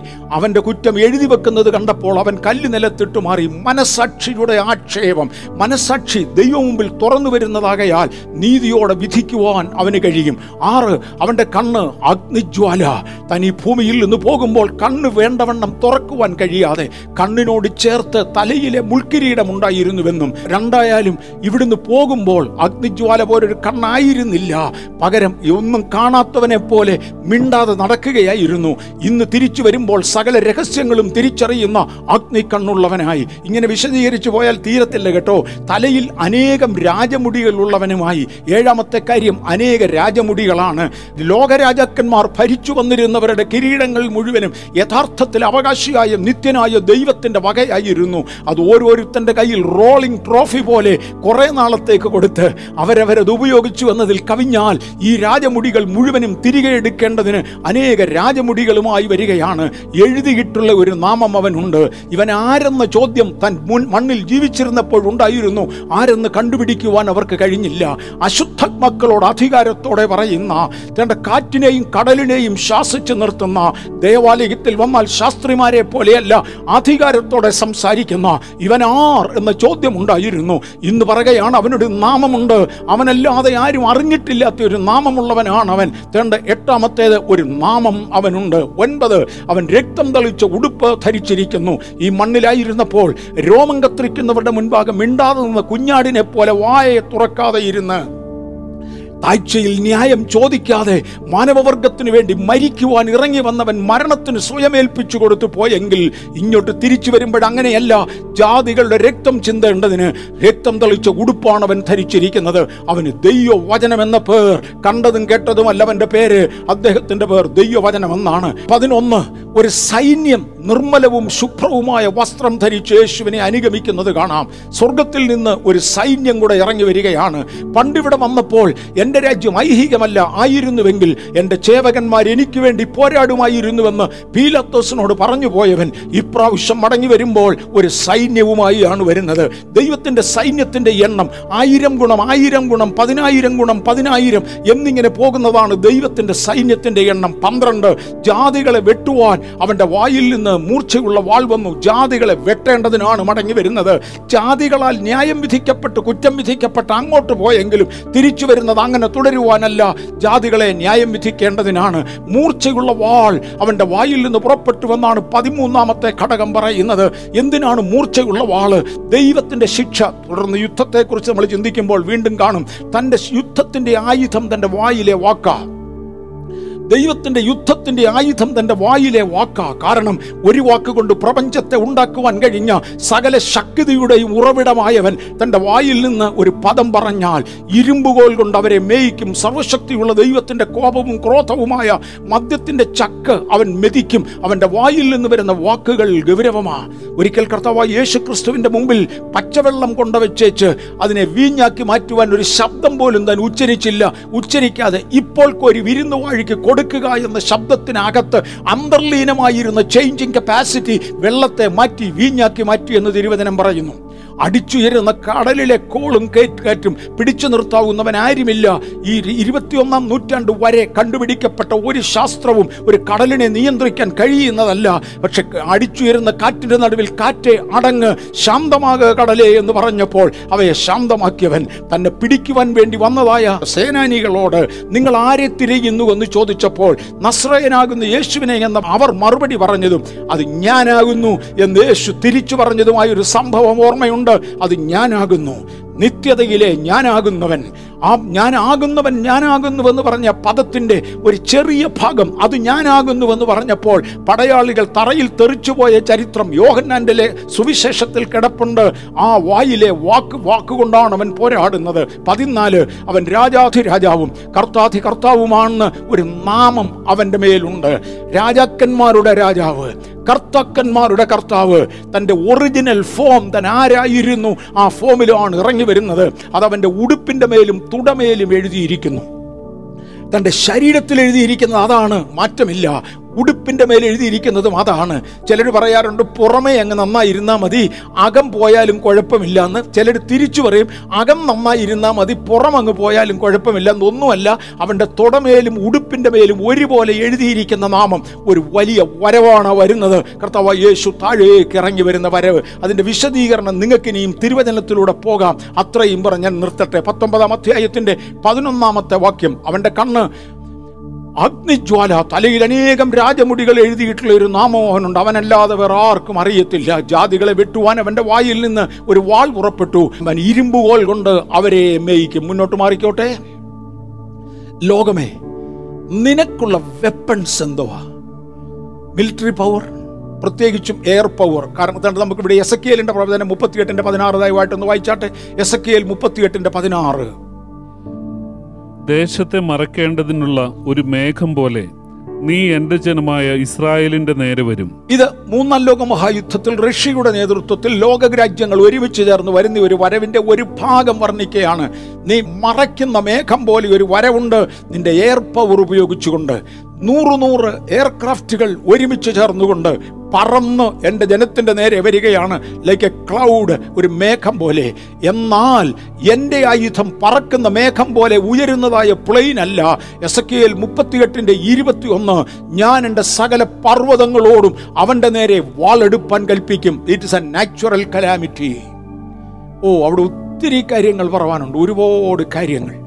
എസ് കെൽ പ്രവചനം മുപ്പത്തിയെട്ടിന്റെ ഇരുപത്തിയൊന്നിൽ ഞാൻ എന്റെ സകല പർവതങ്ങളോടും അവന്റെ നേരെ വാളെടുക്കുവാൻ കൽപ്പിക്കും. അവൻ ചെന്ന് കയറുന്ന പർവതങ്ങൾ ഇടിഞ്ഞ് താഴെ വീഴും. അതുകൊണ്ട് ഒരുപാട് ഒരുപാട് കാര്യങ്ങൾ ഭൂകമ്പങ്ങൾ നാച്ചുറൽ കമാ കലാമിറ്റികൾ ഭൂകമ്പങ്ങൾ മഹാവ്യാധികൾ പകർച്ചവ്യാധികൾ കൊടുങ്കാറ്റ് ജലപ്രളയം എന്നിങ്ങനെ പലന്ന് പല പലതും കൊണ്ടാണ് ദൈവം എതിർ ക്രിസ്തുവിനെ നേരിടുന്നത്. തന്റെ ആയുധങ്ങൾ ഇതാ. ഇരുമ്പുകോൽ കൊണ്ട് വായിൽ നിന്ന് വരുന്ന വാക്കിനാൽ അവൻ അവരെ ഭരിക്കും. ഇതാണ് അവർ വേണ്ടത്. ആ ഭൂകമ്പത്തിൽ പലതും സംഭവിക്കും. ഒന്ന് വേണ്ടാത്ത പല നിർമ്മാണങ്ങളും ഒഴിച്ചു മൂടപ്പെടും. ഇത് ഇച്ചിരൂടെ ഗൗരവമായി ദയവായി കേൾക്കുന്നവരൊന്ന് ശ്രദ്ധിച്ചോണേ. വേണ്ടാത്ത പല കൺസ്ട്രക്ഷനുകളും വേണ്ടാത്ത പലതും ഈ മണ്ണിൽ ദൈവഹിതത്തിന് വിരോധമായി പൊങ്ങിയതിനെ കുഴിച്ചു മൂടേണ്ടതിന് അന്നത്തെ ഭൂകമ്പങ്ങൾ പ്രയോജനപ്പെടും. തുടർന്ന് ന്യായാസനങ്ങൾ ഉണ്ടായിരിക്കും. ഈ എരിശിലേമിനെ കുറിക്കുന്ന ഒരു ചെറിയ ചരിത്രം കൂടെ മനസ്സിലാക്കിയെങ്കിൽ മാത്രമേ ഞാൻ പറഞ്ഞ ഒന്നാമത്തെ ഭാഗം മനസ്സിലാകത്തുള്ളൂ. വേണ്ടാത്ത ചിലതിനെ കുഴിച്ചിടുമെന്ന്. ഈ എരിശലേമിനെ കുറിച്ച് ബി സി ആയിരത്തി മൂന്നിൽ ദാവീദ് ഇതിനെ യുദ്ധം ചെയ്ത് പിടിച്ചതാണ് അന്ന് ജാബേസ് എന്നറിയപ്പെട്ടിരുന്ന ഒരു പട്ടണമുണ്ടായിരുന്നു. എരിശലേമിന്റെ വട്ടത്തിലുള്ള അതിന്റെ ഭിത്തിയുടെ ഏറ്റവും പ്രധാനപ്പെട്ട വാതിലിനെ ഗോൾഡൻ ഗേറ്റ് എന്നാണ് വിളിക്കുന്നത്. ഈസ്റ്റേൺ ഗേറ്റ് എന്നോ ഗോൾഡൻ ഗേറ്റ് എന്നോ അതിനെ വിളിക്കും. അതൊരു ഡബിൾ ഗേറ്റാണ് ഒരു ആർച്ച് അത് കഴിഞ്ഞ് രണ്ടാമത്തെ ആർച്ച് രണ്ടും ചേരുന്ന രണ്ട് ഗേറ്റുകൾ ഒരുമിച്ച് കൊണ്ടുവരുന്ന ഒരു ഗേറ്റ് ഗേറ്റാണ് ഈ ഗോൾഡൻ ഗേറ്റ് എന്ന് പറയുന്നത്. ആ ഗോൾഡൻ ഗേറ്റ് ഉൾപ്പെടെ ദാവീദ് അത് യുദ്ധം ചെയ്ത് പിടിച്ചത് ആയിരത്തി മൂന്നിലാണ് ബി സി ആയിരത്തി മൂന്നിൽ. ജബ്ബേസ് എന്നൊരു പട്ടണം അവിടെ ഉണ്ടായിരുന്നു. ഓർക്കുന്നുണ്ടോ? ജബ്ബേസിന്റെ പ്രാർത്ഥന നമ്മൾ പ്രാർത്ഥിച്ച് പഠിച്ചത്. ദൈവത്തോട് ദൈവത്തോടൊരു കാര്യം പ്രാർത്ഥിച്ചു. കർത്താവേ അനർത്ഥം എന്നെ നശിപ്പിക്കാതെ അങ്ങ് എനിക്ക് കാവൽ തരണം. എനിക്ക് വാസ്തവമായ ഒരു കാവൽ തരണം.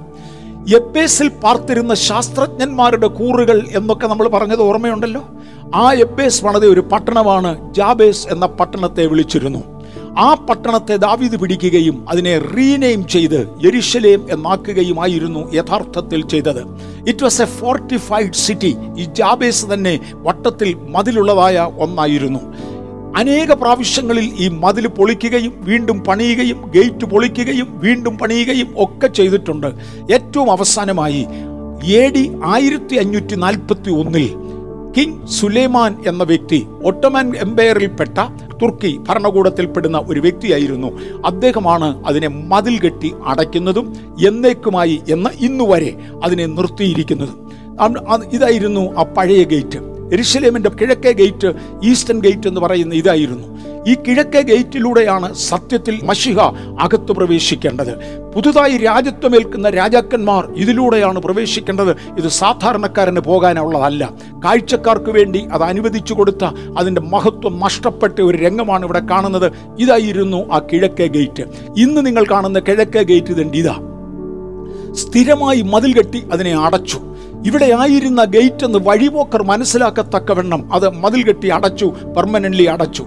എന്നു മുതൽ ആയിരത്തി അഞ്ഞൂറുകൾ മുതൽ സുലൈമാൻ അത് എടുത്തത് മുതൽ അത് മതിൽ കെട്ടി അടയ്ക്കപ്പെട്ടു. അതിന്റെ മുമ്പിൽ സൂക്ഷിച്ചു നോക്കുന്നവർക്ക് കാണാം ഒരു ശ്മശാനം കാണാം. കുറച്ചുകൂടെ വ്യക്തമായി കാണാൻ വേണ്ടി.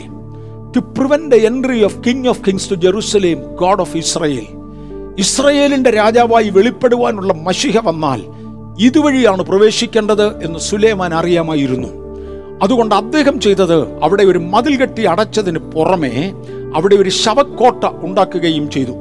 ഇസ്രയേലിന്റെ പ്രമാണവും നിയമവും അനുസരിച്ച് പുരോഹിതന്മാരിൽ ഒരുവൻ ശവക്കോട്ടയ്ക്കകത്തൂടെ നടന്നൊരു നല്ല കാര്യത്തിന് പോകത്തില്ല. അദ്ദേഹം അശുദ്ധനായി മാറും. അങ്ങനെ ആ സ്ഥലം അശുദ്ധമാക്കിക്കൊണ്ട് ആ അവനെ രക്ഷിക്കേണ്ടതിന് വേണ്ടി സുലൈമാൻ തണ്ട് ചെയ്തതാണ് ഈ കാണുന്നത്. ആ ശവക്കോട്ട അവിടെ ഉള്ളത്. അല്പം കൂടെ വ്യക്തമായി അത് കാണുവാൻ ഞാനതൊന്ന് സൂം ചെയ്യുകയാണ്. അവിടുത്തെ ശവക്കോട്ട കാണാം. വേണ്ടാത്ത പലതും കുഴിച്ചു മൂടപ്പെടും. ആ ഭൂകമ്പത്തിൽ നിശ്ചയമായും പട്ടണങ്ങൾ വീഴും ഈ മതിലും വീഴും എന്ന് ഞാൻ വിശ്വസിക്കുന്നു. കാരണം ഭൂമി ഉണ്ടായത് മുതൽ ഇതും ഒരിക്കലും ഉണ്ടായിട്ടില്ലാത്ത വലിയ ഭൂകമ്പങ്ങളായിരിക്കും അന്ന് സംഭവിക്കുന്നത്. ബി പാർട്ടി ഞാൻ വന്നോളാം. എ പാർട്ടാണ് ഞാൻ എടുത്തത്. വേണ്ടാത്ത പലതും കുഴിച്ചു മൂടുവാൻ. ബി പാർട്ട് ഒന്ന് തൊട്ടങ്ങ് വിട്ടേക്കാം. വലിയ പർവതങ്ങളുടെ മുകളിൽ വരെ ഉറവ പൊട്ടുമാറ്. യേശുക്രിസ്തുവിന്റെ വരവിനെ തുടർന്ന് ഈ ഭൂമിയിൽ നടക്കുന്ന സഹസ്രാബ്ദ യുഗത്തിൽ ധാരാളം വെള്ളം ആവശ്യമാണ്. വെള്ളം ആവശ്യമുള്ളവർക്ക് ഏത് മലയുടെ മുകളിലും വെള്ളം ലഭിക്കേണ്ടതിന് ഇന്ന് കാണുന്ന ജലസേചന സമ്പ്രദായങ്ങളെക്കാൾ ഈസിയായി പർവതങ്ങളുടെ മുകളിൽ നിന്ന് നദികൾ ഒഴുകുമാറ് കാര്യങ്ങൾ മാറ്റിമറിക്കേണ്ടതിനും ഈ ഭൂകമ്പം ഉപയോഗപ്പെടുമെന്ന് തിരുവചനം കാണാം. എന്തവാ ഈ പറയുന്നത്? രണ്ടായിരത്തി അഞ്ഞൂറ് വർഷങ്ങൾക്ക് മുൻപ് എഴുതി വെച്ച എസക്കേലിന്റെ പ്രവചനങ്ങളിലാണ് കാണുന്നത്. ഒന്ന് അന്യായമായ പലതും കുഴിച്ചിടപ്പെടും. ഇവിടെ മടങ്ങി വന്നൊരു സൂചന തന്നെ ചേനങ്ങ് അങ്ങ് മാറിയേക്കാം ഒരു ക്രോസ് ഞാൻ ഇവിടെ വെച്ചിട്ടുണ്ട്. റാപ്ചർ ഭീമ ആൻഡ് സെക്കൻഡ് കമ്മിങ് ഒരു ക്രോസ് ഇടത്തുവശത്ത് വെച്ചിട്ടുണ്ട്. യേശു ക്രിസ്തുവിന്റെ കാൽവറി മരണം അവിടെയായിരുന്നു. അതിനെ തുടർന്ന് സഭായുഗത്തിലൂടെ ഇന്ന് നമ്മൾ പോകുകയാണ്. കൃപായുഗമെന്നും സഭായുഗമെന്നും പറയുന്നത്. എന്നത് തീരുമെന്ന് പിതാവായ ദൈവത്തിനല്ലാതെ പുത്രനും കൂടെ അറിഞ്ഞുകൂടാ. അതിന്റെ അവസാനത്തെങ്കിൽ റാപ്ചർ നടക്കും. റാപ്ചർ എന്ന വാക്ക് ബൈബിളിൽ ഇല്ല ട്രിനിറ്റി എന്ന വാക്ക് ബൈബിളിൽ ഇല്ല മില്ലീനിയം എന്ന പദം ബൈബിളിൽ ഇല്ല ഇതെല്ലാം യാഥാർത്ഥ്യങ്ങളാ. ഇതെല്ലാം യാഥാർത്ഥ്യങ്ങളാ. റാപ്ചർ നടക്കും. ആ റാപ്ചറിൽ യേശു മധ്യാകാശം വരെ വരികയും അവിടെ ഒരു വളഞ്ഞ ആരോ ഇട്ടിരിക്കുന്നത് കാണാം. മധ്യാകാശം വരെ വരികയും തന്റെ സഭയെ ചേർത്തുകൊണ്ട് തിരികെ പോകുകയും ചെയ്യും. ആ ഭാഗം നമ്മൾ വളരെ വിശദമായി പല പ്രാവശ്യം എടുത്തു. അവിടെ മുതലുള്ള ഏഴ് വർഷത്തെയാണ് മഹോദ്രവകാലം എന്ന് വിളിക്കുന്നത്. ആ മഹോദ്രവകാലത്തെ കുറിച്ചാണ് ഇപ്പം നമ്മൾ ചിന്തിച്ചുകൊണ്ടിരിക്കുന്നത്. അതൊരു ഏഴ് വർഷമാണ്. ആ ഏഴ് വർഷം കഴിഞ്ഞാൽ യേശു ഭൂമിയിലേക്ക് ഇറങ്ങി വരും. തന്റെ ഒരു ഡൗൺവേഡ് ആരോ കാണാം. അത് ഭൂമിയിലേക്ക് ഇറങ്ങി വരും. അതിന്റെ വലത്തുവശത്തേക്ക് കാണുന്ന ഒരായിരം വർഷത്തെ മില്ലീനിയം അഥവാ ആയിരം ആണ്ട് വാഴ്ച എന്ന് മലയാളത്തിൽ വിളിക്കും. ആ പദം ബൈബിളിലുണ്ട്. ആയിരം ആയിരമാണ്ടെന്നത് ബൈബിളിലുണ്ട്. മില്ലീനിയം എന്ന് മില്യൻ എന്ന ആയിരത്തെ വിളിക്കുന്ന ഒരു പതിവുണ്ട്. ഞാൻ പറഞ്ഞ ഇംഗ്ലീഷ് അറിയാവുന്ന ഒരു വിശദീകരിക്കട്ടെ ഞാൻ അങ്ങോട്ട് പോകുന്നില്ല. അതെന്റെ സബ്ജക്റ്റ് അല്ല. അതുകൊണ്ട് ഞാൻ അങ്ങോട്ട് പോകുന്നില്ല. യേശുക്രിസ്തുവിന്റെ രണ്ടാമത്തെ പ്രത്യക്ഷമായ വരവിന്റെ പുറകിൽ രഹസ്യവരവിന്റെ ഇടയിലുള്ള ഏഴ് വർഷത്തിന്റെ ഇടയിലാണ് ഇപ്പം ഞാൻ നിൽക്കുന്നത്. ആ ഭാഗങ്ങളെക്കുറിച്ചാണ് ചിന്തിച്ചുകൊണ്ടിരിക്കുന്നത്. യേശു പോയത് ഒലിവുമലയിൽ നിന്നാണ്. ഒലിവുമലയിൽ തന്നെ വരും. ഒന്നാമത്തെ വരവിൽ തന്റെ ജനനസ്ഥലം വരെ പറഞ്ഞിരുന്നതുപോലെ രണ്ടാമത്തെ വരവിൽ താൻ ഇറങ്ങി വരുന്നത് എവിടെയാണ് എന്ന് പറയുന്നുണ്ട് അപ്പസ്വല പ്രവർത്തികളുടെ പുസ്തകം ഒന്നാമധ്യായം പതിനൊന്ന് മുതൽ പതിനാറ് വരെയുള്ള വാക്യങ്ങളുണ്ട്. സമയം ലാഭിക്കാൻ വേണ്ടി വായിക്കാതെ വിടട്ടെ. ഒലിവുമലയിൽ നിന്ന് പോയി അവിടെ ദൂതന്മാർ ഇറങ്ങി വന്ന് അപ്പസ്തോലന്മാരോട് പറയുന്ന പദമാണ് ഗലീല പുരുഷന്മാരെ നിങ്ങൾ ആകാശത്തേക്ക് നോക്കി നിൽക്കുന്നത് എന്ത് നിങ്ങളെ വിട്ട് സ്വർഗാരോഹണം ചെയ്ത ഈ യേശുവിനെ പോകുന്നവനായി നിങ്ങൾ കണ്ടതുപോലെ അവൻ മടങ്ങി വരും. പോകുന്നവനായി കണ്ടത് ഒലിവുമലയിൽ നിന്ന് പോകുന്നതാ. അവിടെ തന്നെ തിരിച്ചു വരും. യേശുവിന്റെ മടങ്ങി വരവ് ഒലിവുമലയിൽ തന്നെയായിരിക്കും. അപ്പസ്വല പ്രവൃത്തി ഒന്നിന്റെ പതിനൊന്ന് ദയവായി വായിച്ചാട്ടെ. പതിനൊ ഒന്നിന്റെ പതിനൊന്ന് ഒലിവുമലയിൽ തന്നെ മടങ്ങി വരും. ഗലീല പുരുഷന്മാരെ നിങ്ങൾ ആകാശത്തിലേക്ക് നോക്കി നിൽക്കുന്നത് എന്ത് നിങ്ങളെ വിട്ട് സ്വർഗാരോഹണം ചെയ്ത ഈ യേശുവിനെ സ്വർഗത്തിലേക്ക് പോകുന്നവനായി നിങ്ങൾ കണ്ടതുപോലെ തന്നെ അവൻ വീണ്ടും വരും എന്ന് പറഞ്ഞു. മതി അവിടെ നിന്നോണ്ട് ഞാൻ വിശദീകരണത്തിലോട്ട് കയറട്ടെ. യേശു സ്വർഗത്തിലേക്ക് പോയത് ഒറ്റയ്ക്കാ പക്ഷെ മടങ്ങി വരുന്നത് ഒറ്റയ്ക്കല്ല. തന്റെ സഭയുമായിട്ടാണ് മടങ്ങി വരുന്നത്. ഒരു സഭയെ മണ്ണിൽ ഉളവാക്കേണ്ടതിന് വേണ്ടി തന്റെ നെഞ്ചത്ത് കുത്തുകൊണ്ട് ശരീരം മുഴുവനും അടിച്ച് രക്തമൊലിപ്പിച്ചുകൊണ്ട് തന്നൊരു സഭയുടെ വില ഇവിടെ മുടക്കി. യേശു പറഞ്ഞ ഒരു പദമുണ്ട്. ഒരു സ്ത്രീ പ്രസവ വേദനപ്പെട്ട് കരയുമ്പോൾ അവൾക്ക് ദുഃഖമുണ്ട്. എന്നാൽ ഒരു ആൺകുഞ്ഞിനെ പ്രസവിക്കുമ്പോൾ അവിടെ ദുഃഖം മാറിപ്പോകും. യേശു കാൽവറിയിൽ നൊമ്പരപ്പെട്ട് ഒരു സഭയ്ക്ക് വിലമുടക്കി പോയെങ്കിൽ ആ സഭ തന്റെ കൂടെയുണ്ട്. കാരണം ഒരല്പം മുമ്പേ നമ്മൾ കണ്ടു തന്റെ റാപ്ചറിന്റെ സമയത്ത് മധ്യാകാശത്തിൽ വരെ വരികയും രക്തത്താൽ വീണ്ടെടുക്കപ്പെട്ടവരുമായി തിരികെ സ്വർഗത്തിലേക്ക് കരേറിപ്പോകുകയും ചെയ്ത് അടുത്ത ഏഴ് വർഷം കൊണ്ട് തന്റെ വിവാഹം നടന്നിട്ട് ആ മണവാട്ടിയോട് കൂടെ തന്റെ സഭയോടുകൂടെ തിരികെ ഭൂമിയിലേക്ക് വരുന്ന വരവാണത്. കൊലോസ് ലേഖനം മൂന്നിന്റെ നാല് സഭ കൂടെ ഉണ്ട് യേശു ഒറ്റയ്ക്കല്ല. ദയവായി വായിച്ചാലും കൊലോസിയർ മൂന്നിന്റെ നാല്. നമ്മുടെ ജീവനായി ക്രിസ്തു വെളിപ്പെടുമ്പോൾ നിങ്ങളും അവനോട് കൂടെ തേജസ്സിൽ വെളിപ്പെടും. എന്റെ സഹോദരന്മാരെ ഇന്നത്തെ മീറ്റിംഗിൽ നമുക്ക് ഏറ്റവും സന്തോഷമുള്ള ഒരു സമയം ഇതായിരിക്കട്ടെ. നമ്മുടെ ക്രിസ്തവ വെളിപ്പെടുമ്പോൾ നാമും തന്നോടുകൂടെ തേജസ്സിൽ വെളിപ്പെടും. ഇന്ന് ദുഃഖത്തിലാണ് കഴിയുന്നത് പ്രയാസത്തിലാണ് കഴിയുന്നത് ഇരുളിലാണ് കഴിയുന്നത് എന്നാൽ നാം തേജസ്സിൽ ക്രിസ്തുവിനോടൊപ്പം വെളിപ്പെടും. സക്കരിയ പ്രവചനം പതിനാലിന്റെ നാലിൽ അന്നാളിൽ അവന്റെ പാദം എരിശലേമിന് കിഴക്കുള്ളതായ ഒലിവുമലയിൽ നിൽക്കും. ഒലിവുമല കിഴക്ക് പടിഞ്ഞാറായി നടുവേ പിളർന്നു പോകും. ഏറ്റവും വലിയൊരു താഴ്വര ഉളവായി വരും. ഞാൻ ആ ഭാഗത്തേക്ക് ഇന്ന് പോകത്തില്ല. ഒലിവുമലയിലേക്ക് മടങ്ങി വരും. യേശുവിന്റെ മടങ്ങിവരവ് അനേക ആയിരം വിശുദ്ധന്മാരുമായി കോടാനുകോടി തന്റെ ദൂതന്മാരുമായി മടങ്ങി വരികയും ഒലിവുമലയിൽ തന്റെ കാലുവയ്ക്കുകയും ഒലിവുമല കിഴക്ക് പടിഞ്ഞാറായി രണ്ടായി ചിന്തുകയും അതിനെ തുടർന്ന് എതിർ ക്രിസ്തുവുമായുള്ള യുദ്ധത്തിൽ യേശു ഏർപ്പെടുകയും ചെയ്യും. ഈ യുദ്ധം നടക്കുന്നത് മെഗിദോ എന്ന സ്ഥലത്ത് വെച്ചായിരിക്കുമെന്ന് ബൈബിൾ പഠിപ്പിക്കുന്നു. എന്ന് ബൈബിൾ പഠിപ്പിക്കുന്നു. അർമഗദോൻ യുദ്ധം എന്നാണ് ഇതിനെ വിളിക്കുന്നത്. വെളിപ്പാട് പുസ്തകം പതിനാറാം അധ്യായത്തിന്റെ പതിനാറാമത്തെ വാക്യം ദയവായി വായിക്കാമോ? വെളിപ്പാട് പുസ്തകം പതിനാറാം അധ്യായം പതിനാറാമത്തെ വാക്യം അർമഗദോൻ യുദ്ധം എന്നാണ് ഇതിനെ വിളിക്കുന്നത്. ഇതായിരിക്കും എതിർ ക്രിസ്തുവുമായി യേശു അവസാനം ചെയ്യുന്നത്. മൂന്നാം ലോക മഹായുദ്ധം കഴിഞ്ഞു. അതിന്റെ കെടുതികളിൽ നിന്നൊരു വിടുതലില്ലാതെ ജനം കറങ്ങുകയാണ്.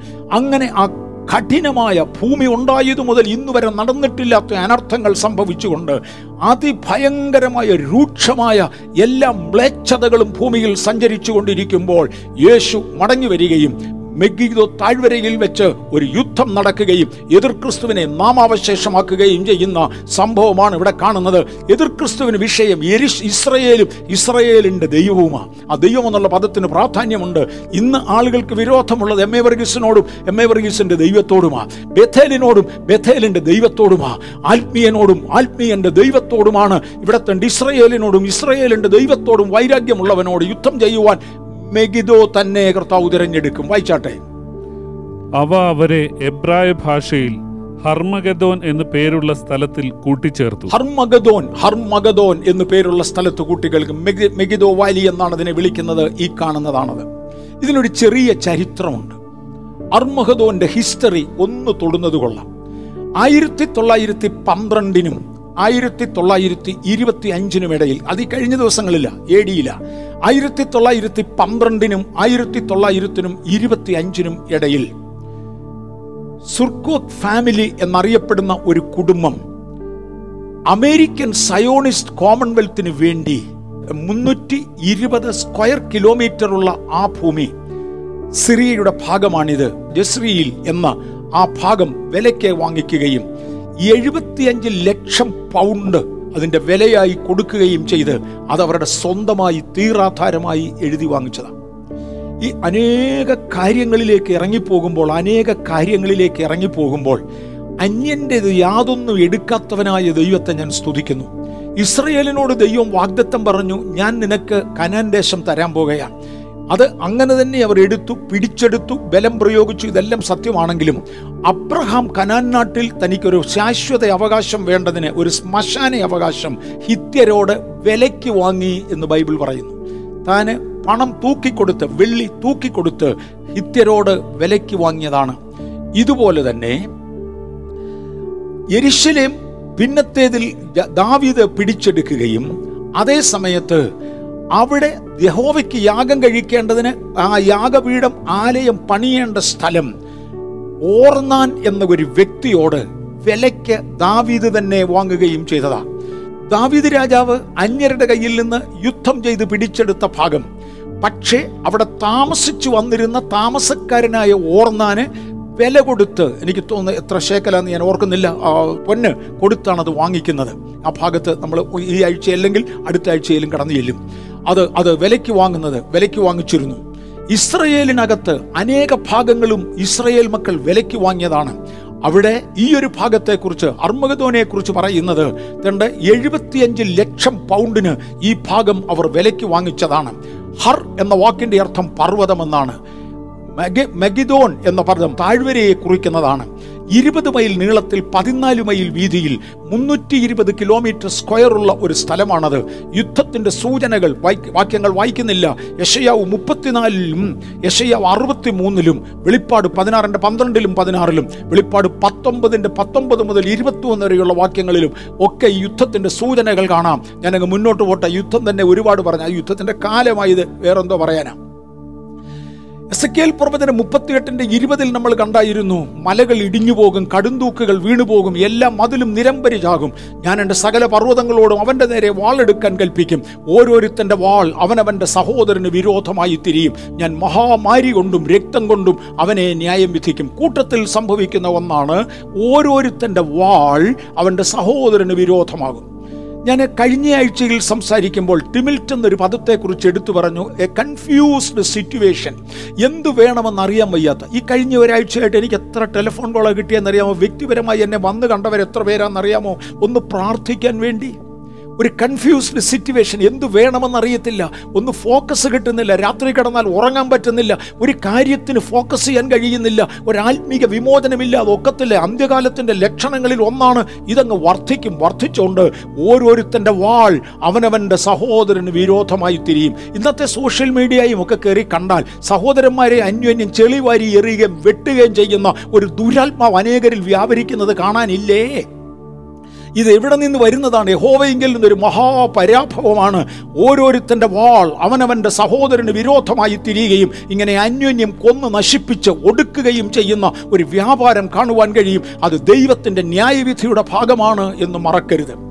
ഞാൻ മുന്നോട്ട് വരട്ടെ. ദ ഗ്ലോറി ത്രോൺ യേശു ക്രിസ്തു ഇവിടെ വന്ന് ശത്രുവിനെ തോൽപ്പിച്ചാൽ ദൈവത്തിന് ശത്രുവിനെ തോൽപ്പിക്കാൻ ദിവസങ്ങളുടെ ആവശ്യമേ ഉള്ളൂ. കാര്യം തന്റെ പർവതങ്ങളാണ് യുദ്ധം ചെയ്യുന്നത്. മഹാമാരികളാണ് യുദ്ധം ചെയ്യുന്നത്. നോക്കി നിൽക്കുമ്പോൾ ആകാശത്തുനിന്ന് തീയിറങ്ങും. നോക്കി നിൽക്കുമ്പോൾ പലതും സംഭവിക്കും. ഒരു ഒരു ഒരു ദൂതൻ വന്ന് സൂര്യനിലോട്ട് തന്റെ ഒരു കലശം ഒഴിക്കും സൂര്യന്റെ ചൂട് അനേകം മടങ്ങ് വർദ്ധിക്കുകയും ജനത്തെ ചുട്ടുകളയത്തക്കവണ്ണം അതിന്റെ ചൂട് വർദ്ധിക്കുന്നതായി കാണാം. ഒസോൺ പാളികൾ വിട്ടുപോയി എന്ന് പറയുവാനുള്ള വിദ്യാഭ്യാസ യോഗ്യത അക്കാലത്ത് ഇല്ലായിരുന്നതുകൊണ്ടും പറഞ്ഞാൽ ആളുകൾക്ക് മനസ്സിലാകാത്തതുകൊണ്ടും ഇന്ന് ആളുകൾക്ക് മനസ്സിലാകും അന്തരീക്ഷത്തിന്റെ ലെയറുകളെ മാറ്റുന്ന ഒരു മഹാസമ്പ്രദായം നടക്കും. അതിന് ദൈവം പ്രതിവിധിയും കൊണ്ടുവരും. ഞാൻ അതും പറഞ്ഞോളാം. യുദ്ധം വളരെ നിസ്സാരമായിരിക്കും. വിശുദ്ധമത്തായുടെ സുവിശേഷം ഇരുപത്തിയഞ്ചാം അധ്യായം മുപ്പത്തിയൊന്നാം വാക്യപ്രകാരം യേശു തന്റെ തേജസ്സിന്റെ സിംഹാസനം വയ്ക്കുകയും ജാതികളെ ന്യായം വിധിക്കുവാൻ യുദ്ധം കഴിഞ്ഞ ശേഷം യുദ്ധഭൂമിയിൽ ഇരിക്കുകയും ചെയ്യുമെന്ന് മറക്കരുത്. അതിനെ തുടർന്നാണ് ദേശം ശുദ്ധീകരിക്കുന്നവർ ഏഴു വർഷം നടന്നു നോക്കി അതിനെ ശുദ്ധീകരിക്കുമെന്നും ശവം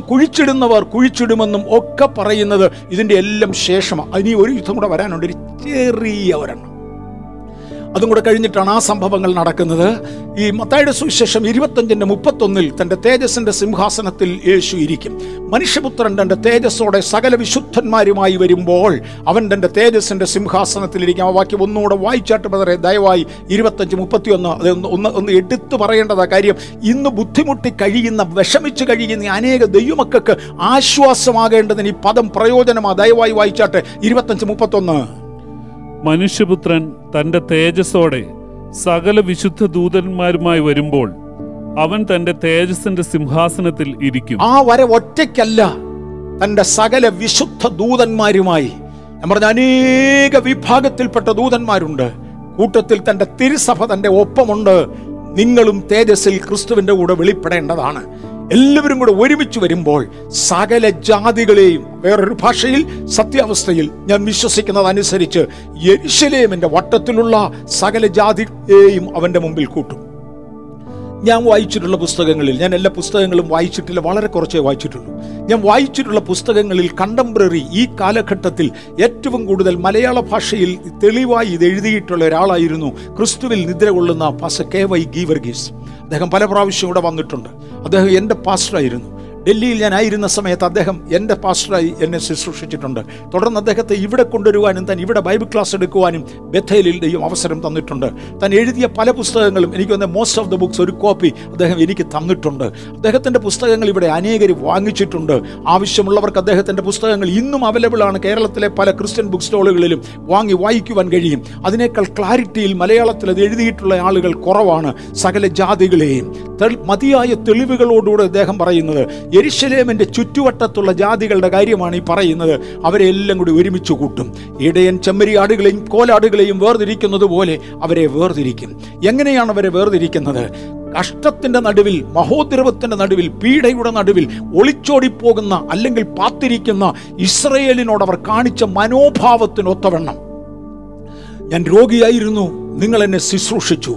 ഞാൻ തടവിലായിരുന്നു. നിങ്ങൾ എന്നെ വന്നു കണ്ടു. എനിക്ക് വസ്ത്രമില്ലായിരുന്നു. നിങ്ങൾ എനിക്ക് വസ്ത്രം തന്നു എന്ന് പറയുന്നത് ലോകത്തിന് ചെയ്ത കാര്യത്തെക്കുറിച്ച് അല്ല അല്ല അല്ലേ അല്ല. ആ പറയുന്നത് യഹൂദന് ചെയ്ത കാര്യത്തെക്കുറിച്ചാ. ദൈവത്തിന്റെ ജനത്തിനു വേണ്ടി ചെയ്തതിനെക്കുറിച്ചാ. നിങ്ങളുടെ മെന്റാലിറ്റി എന്തായിരുന്നു? സെമിസ്റ്റിസം ആയിരുന്നോ നിങ്ങളുടെ ചിന്താഗതി? അബ്രഹാമിന്റെ മക്കളോടുള്ള വൈരാഗ്യമാണോ നിങ്ങൾക്കുണ്ടായിരുന്നത്? അതോ അനുകമ്പയായിരുന്നോ? അതിനൊത്തവണ്ണമായിരിക്കും നിങ്ങളുടെ മേലുള്ള ന്യായവിധി. രണ്ടായി ജനത്തെ തരംതിരിക്കും. Praise the Lord the millennium ruling ദൈവം സ്റ്റാർട്ട് ചെയ്യേണ്ടതിന് ആദ്യമേ തന്റെ സിംഹാസനത്തിൽ ഇരിക്കും ഒന്ന് നിൽക്കട്ടെ ഞാൻ ഇവിടെ ചില മിനിറ്റുകളിലൂടെ നിൽക്കട്ടെ ആ സിംഹാസനത്തിൽ ഇരുന്നു കൊണ്ട് വെളിപ്പാട് പുസ്തകം ഇരുപതാം അധ്യായത്തിന്റെ നാൽപ്പത്തിനാലാമത്തെ വാക്യം ഞാൻ ന്യായാസനങ്ങളെ കണ്ടു. ഒരു ന്യായാസനമല്ല ന്യായാസനങ്ങളെ കണ്ടു. അവയിൽ ഇരിക്കുന്നവർക്ക് ഇരിക്കുന്നവനല്ല ഇരിക്കുന്നവർക്ക് ന്യായവിധിയുടെ അധികാരം കൊടുത്തു. ബ്രദറെ ആ വാക്യം ഒന്ന് വായിച്ചാട്ടെ ദയവായി. ഇരുപതിന്റെ നാല് സോറി ഇരുപതിന്റെ നാല്. ഞാൻ ന്യായാസനങ്ങളെ കണ്ടു. അവയിൽ ഇരിക്കുന്നവർക്ക് ന്യായവിധിയുടെ അധികാരം കൊടുത്തു. യേശുവിന്റെ സാക്ഷ്യവും ദൈവവചനവും നിമിത്തം തല ഛേദിക്കപ്പെട്ടവരും മൃഗത്തെയോ അതിന്റെ പ്രതിമയെയോ നമസ്കരിക്കാതിരുന്നവരും നെറ്റിയിലും കൈമേലും അതിന്റെ മുദ്ര കൈക്കൊള്ളാതിരുന്നവരുമായവരുടെ ആത്മാക്കളെയും ഞാൻ കണ്ടു. അവർ ജീവിച്ച് ആയിരം ആണ്ട് ക്രിസ്തുവിനോടുകൂടി വാണു. ആയിരം ആണ്ട് വാഴ്ച തുടങ്ങേണ്ടതിനു വേണ്ടി മരിച്ചുപോയ വിശുദ്ധന്മാരുടെ ആത്മാക്കളെ ഉയർപ്പിച്ച് മധ്യാകാശത്തിൽ എത്തിച്ച് ഭീമ എന്ന കോടതിയിൽ അവർക്ക് പ്രതിഫലം കൊടുത്ത് മണവാട്ടിയായി തിരഞ്ഞെടുത്ത ക്രിസ്തുവിന്റെ സഭയുമായി വിശുദ്ധ വിവാഹവും കഴിഞ്ഞ് അവരുമായി ഭൂമിയിലേക്ക് ഇറങ്ങി വന്ന് തന്റെ തേജസ്സിന്റെ സിംഹാസനത്തിൽ ഇരിക്കുമ്പോൾ ഒറ്റയ്ക്കല്ല ന്യായവിധിക്കുന്നത് പലരും ന്യായവിധിയിൽ കൂടെ ഉണ്ടായിരിക്കും. മനുഷ്യപുത്രൻ തന്റെ തേജസ്സോടെ സകല വിശുദ്ധന്മാരുമായി വരുമ്പോൾ അവൻ തന്റെ തേജസ്സിന്റെ സിംഹാസനത്തിൽ ഇരിക്കും. സകല ജാതികളെയും അവന്റെ മുമ്പിൽ കൂട്ടും. തുടർന്ന് ലൂക്കോസിന്റെ സുവിശേഷം ഇരുപത്തിരണ്ടിന്റെ മുപ്പതിൽ യേശു പറയുന്നത് നിങ്ങൾ എന്റെ രാജ്യത്തിൽ എന്റെ മേശയെങ്കിൽ നിന്ന് തിന്നു കുടിക്കുകയും സിംഹാസനങ്ങളിൽ ഇരുന്ന് ഇസ്രയേൽ ഗോത്രം പന്ത്രണ്ടിനെയും ന്യായം വിധിക്കുകയും ചെയ്യും. ന്യായവിധിയിൽ ദൈവമക്കൾ ഉണ്ടായിരിക്കും എന്ന് മറക്കരുത്. മത്തായി പത്തൊമ്പതിന്റെ ഇരുപത്തിയെട്ടിലും യേശു അവരോട് അത് തന്നെ പറഞ്ഞു. നിങ്ങൾ ന്യായം വിധിക്കും അതിനപ്പുറത്ത് നിങ്ങൾക്ക് പ്രതിഫലവും തരും. യേശു അവരോട് പറഞ്ഞത് എന്നെ അനുഗമിക്കുന്ന നിങ്ങൾ പുനർജനനത്തിൽ മനുഷ്യപുത്രൻ തന്റെ മഹത്വത്തിന്റെ സിംഹാസനത്തിൽ ഇരിക്കുമ്പോൾ നിങ്ങളും പന്ത്രണ്ട് സിംഹാസനങ്ങളിൽ ഇരുന്ന് ഇസ്രയേൽ ഗോത്രം പന്ത്രണ്ടിനും ന്യായം വിധിക്കുമെന്ന് ഞാൻ സത്യമായി നിങ്ങളോട് പറയുന്നു. സിംഹാസനങ്ങളിൽ ഇരുന്നു കൊണ്ട് ഇസ്രയേൽ ഗോത്രങ്ങളെ ന്യായം വിധിക്കേണ്ടതിന് യേശു തന്റെ വിശുദ്ധന്മാരെ കൂടെ കൊണ്ടുവരും എന്ന് മറക്കരുത്. ഇന്ന് ഭൂമിയിൽ നിന്നിരന്ന് എണ്ണപ്പെടുന്ന ഇന്ന് ഭൂമിയിൽ മറുപടി പറയുവാൻ നിവൃത്തിയില്ലാതെ ഭയന്ന് കഴിയുന്ന ദൈവത്തിന്റെ പൈതലെ സാഹചര്യങ്ങൾ മാറും. യേശു മടങ്ങി വരും. ഒന്ന് ആറാം അധ്യായം രണ്ട് മൂന്ന് വാക്യത്തിൽ വിശുദ്ധന്മാർ ലോകത്തെ ന്യായം വിധിക്കുമെന്ന് നിങ്ങൾ അറിയുന്നില്ലയോ ലോകത്തെ നിങ്ങൾ വിധിക്കുമെങ്കിൽ ഏറ്റവും ചെറിയ സംഗതികളെ വിധിപ്പാൻ നിങ്ങൾ അയോഗ്യരോ? കേവലം പന്ത്രണ്ട് അപ്പസ്തോലന്മാരോട് മാത്രമാണ് യേശു നേരത്തെ പറഞ്ഞത് നിങ്ങൾ പന്ത്രണ്ട് സിംഹാസനങ്ങളിൽ ഇരിക്കുമെന്ന്. എന്നാൽ അതിന്റെ വിശദീകരണത്തിലേക്ക് വിശുദ്ധ പൗലോസ് വരുമ്പോൾ പറയുകയാണ് നിങ്ങൾ വിശുദ്ധന്മാർ പന്ത്രണ്ട് അപ്പസ്വലന്മാരുടെ കാലം കഴിഞ്ഞു. അകാലപ്രജ പോലെയുള്ള വിശുദ്ധ പൗലോസ് ജനിച്ചു വീണു. തന്റെ ശുശ്രൂഷയിൽ മുൻപോട്ട് വന്ന ജാതികളിൽ നിന്ന് മാനസാന്തരപ്പെടുന്ന വിശുദ്ധന്മാരോട് പറയുകയാണ് നിങ്ങൾ ലോകത്തെ ന്യായം വിധിക്കും. ഒന്ന് കോരിന്തിർ ആറാം അധ്യായത്തിന്റെ മൂന്നാമത്തെ വാക്യത്തിൽ നാം ദൂതന്മാരെ ന്യായം വിധിക്കുമെന്ന് നിങ്ങൾ അറിയുന്നില്ലയോ? ആ വീണുപോയ ദൂതന്മാരെയും നാം ന്യായം വിധിക്കേണ്ടവരാണ്. ദൈവം നമുക്ക് അധികാരം തരും. പ്രതിഫലവുമുണ്ട്. മത്തായുടെ സുവിശേഷം പത്തൊമ്പതിന്റെ ഇരുപത്തിയൊമ്പതിൽ യേശു അവരോട് പറഞ്ഞത് എന്റെ നാമനിമിത്തം വീടുകളെയോ സഹോദരങ്ങളെയോ സഹോദരിമാരെയോ അപ്പനെയോ അമ്മയോ മക്കളെയോ നിലങ്ങളെയോ വിട്ടു വന്നവനെല്ലാം നൂറ് മടങ്ങ് ലഭിക്കും. അവൻ നിത്യജീവനെയും അവകാശമാക്കും. നിത്യതയിൽ പ്രതിഫലം ലഭിക്കും ഇവിടെയും ലഭിച്ചിരിക്കും.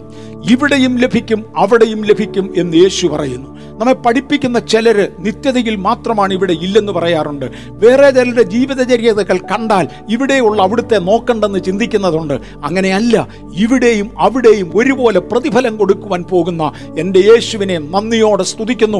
യേശുവിനെ സേവിക്കുന്നത് മോശമല്ല മാത്രമല്ല ആ ദിവസങ്ങളിൽ സാത്താനെ പിടിച്ചു പൂട്ടും ഞാൻ അടുത്ത മെസ്സേജിൽ അതിന്റെ ആഴങ്ങളിലേക്ക് പോകുവാൻ ആഗ്രഹിക്കുന്നു. ഇന്ന് ഇവിടം കൊണ്ട് നിർത്തുവാനും ഞാൻ താല്പര്യപ്പെടുകയാണ്. അടുത്ത മെസ്സേജിൽ സാത്താനെ വിളിച്ച് പൂട്ടുന്നത് മുതൽ മുന്നോട്ടുള്ള കാര്യങ്ങളായിരിക്കും ചിന്തിക്കുന്നത്. ഇന്ന് പകൽ അധികാരമുള്ള ദൈവത്തിന്റെ പൈതലെ അത് കേവലം കർത്താവായ യേശുവിന്റെ വരവിൽ മാത്രമല്ല ഒരാത്മീക അർത്ഥത്തിൽ ഈ മണ്ണിൽ ദൈവിക അധികാരം നമുക്ക് അനുഭവിപ്പാൻ കഴിയും. നിങ്ങൾ നാം താമസിക്കുന്ന അറ്റ്മോസ്ഫിയറിന് ഒത്തവണ്ണം അത് മാറിയിരിക്കും. ഒരു ദൈവ കൃപയിൽ വസിക്കുന്ന ഒരുവന് ദൈവത്തിന്റെ വ്യവസ്ഥയിലും പ്രമാണത്തിലും ജീവിക്കുന്ന ഒരുവന് ദൈവിക അധികാരങ്ങൾ നടത്തുവാൻ കഴിയും. അടുത്ത മെസ്സേജുകളിൽ ഒന്നിൽ തൊടുവാനുള്ള ഒന്നാണ് ഷിംഷോൻ ഷിംഷോന്റെ പ്രത്യേകത ദൈവ മഹത്വം അവന്റെ കൂടെ ഉണ്ടായിരുന്നിടത്തോളം അവന് കുറെ അധികാരങ്ങൾ ഉണ്ടായിരുന്നു.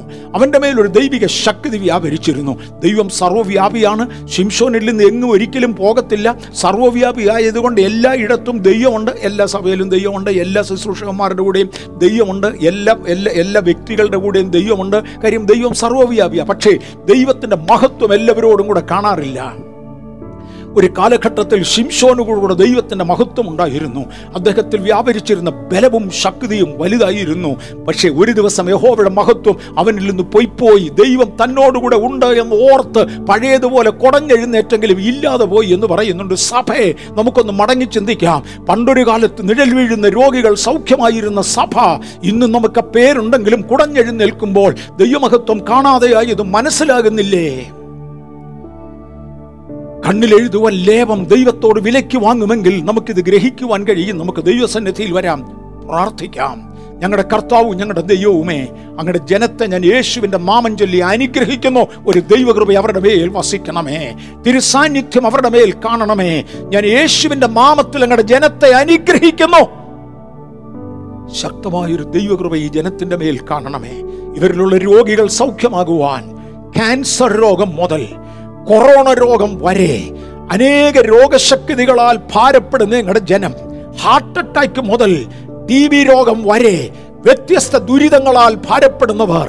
കടഭാരത്തിലും കർത്താവെ ജോലിയില്ലാത്ത പ്രശ്നത്തിലും പ്രതികൂലത്തിലും ഒക്കെ അകപ്പെട്ടു നിൽക്കുന്ന നിങ്ങളുടെ ജനം. യേശുവിൻ നാമത്തിൽ വിടുതൽ പ്രാപിപ്പാൻ. ഈ വാക്കുകളിൽ ഒരു ദൈവശക്തി ഈ ജനത്തിലേക്ക് വ്യാപരിക്കണമേ കർത്താവേ. അങ്ങയുടെ സാന്നിധ്യം ഈ ആത്മീക അർത്ഥത്തിൽ അനുഭവിപ്പാൻ ഞങ്ങൾക്ക് കഴിഞ്ഞതിനാൽ വരുവാനുള്ള വലിയ അധികാരത്തിന്റെ റിഫ്ലക്ഷൻ ഇന്ന് അങ്ങയുടെ ജനത്തിന്റെ മേൽ ഉള്ളതിനായി സ്തോത്രം ഞാൻ ഇവരെ അനുഗ്രഹിക്കുന്നു. ദൈവകൃപ അങ്ങയുടെ ജനത്തിന്റെ മേലിരിക്കണമേ മഹത്വം അങ്ങയുടെ ജനത്തിന്റെ മേലിരിക്കണമേ കൃപ ആ ജനത്തിന്റെ മേലിരിക്കണമേ തിരു മഹത്വത്തിന് ഒത്തവണ്ണം പ്രവർത്തിപ്പാൻ ഞങ്ങളെ ശക്തീകരിക്കണേ അത് യേശുവിന്റെ നാമത്തിൽ തന്നെ. ആമേ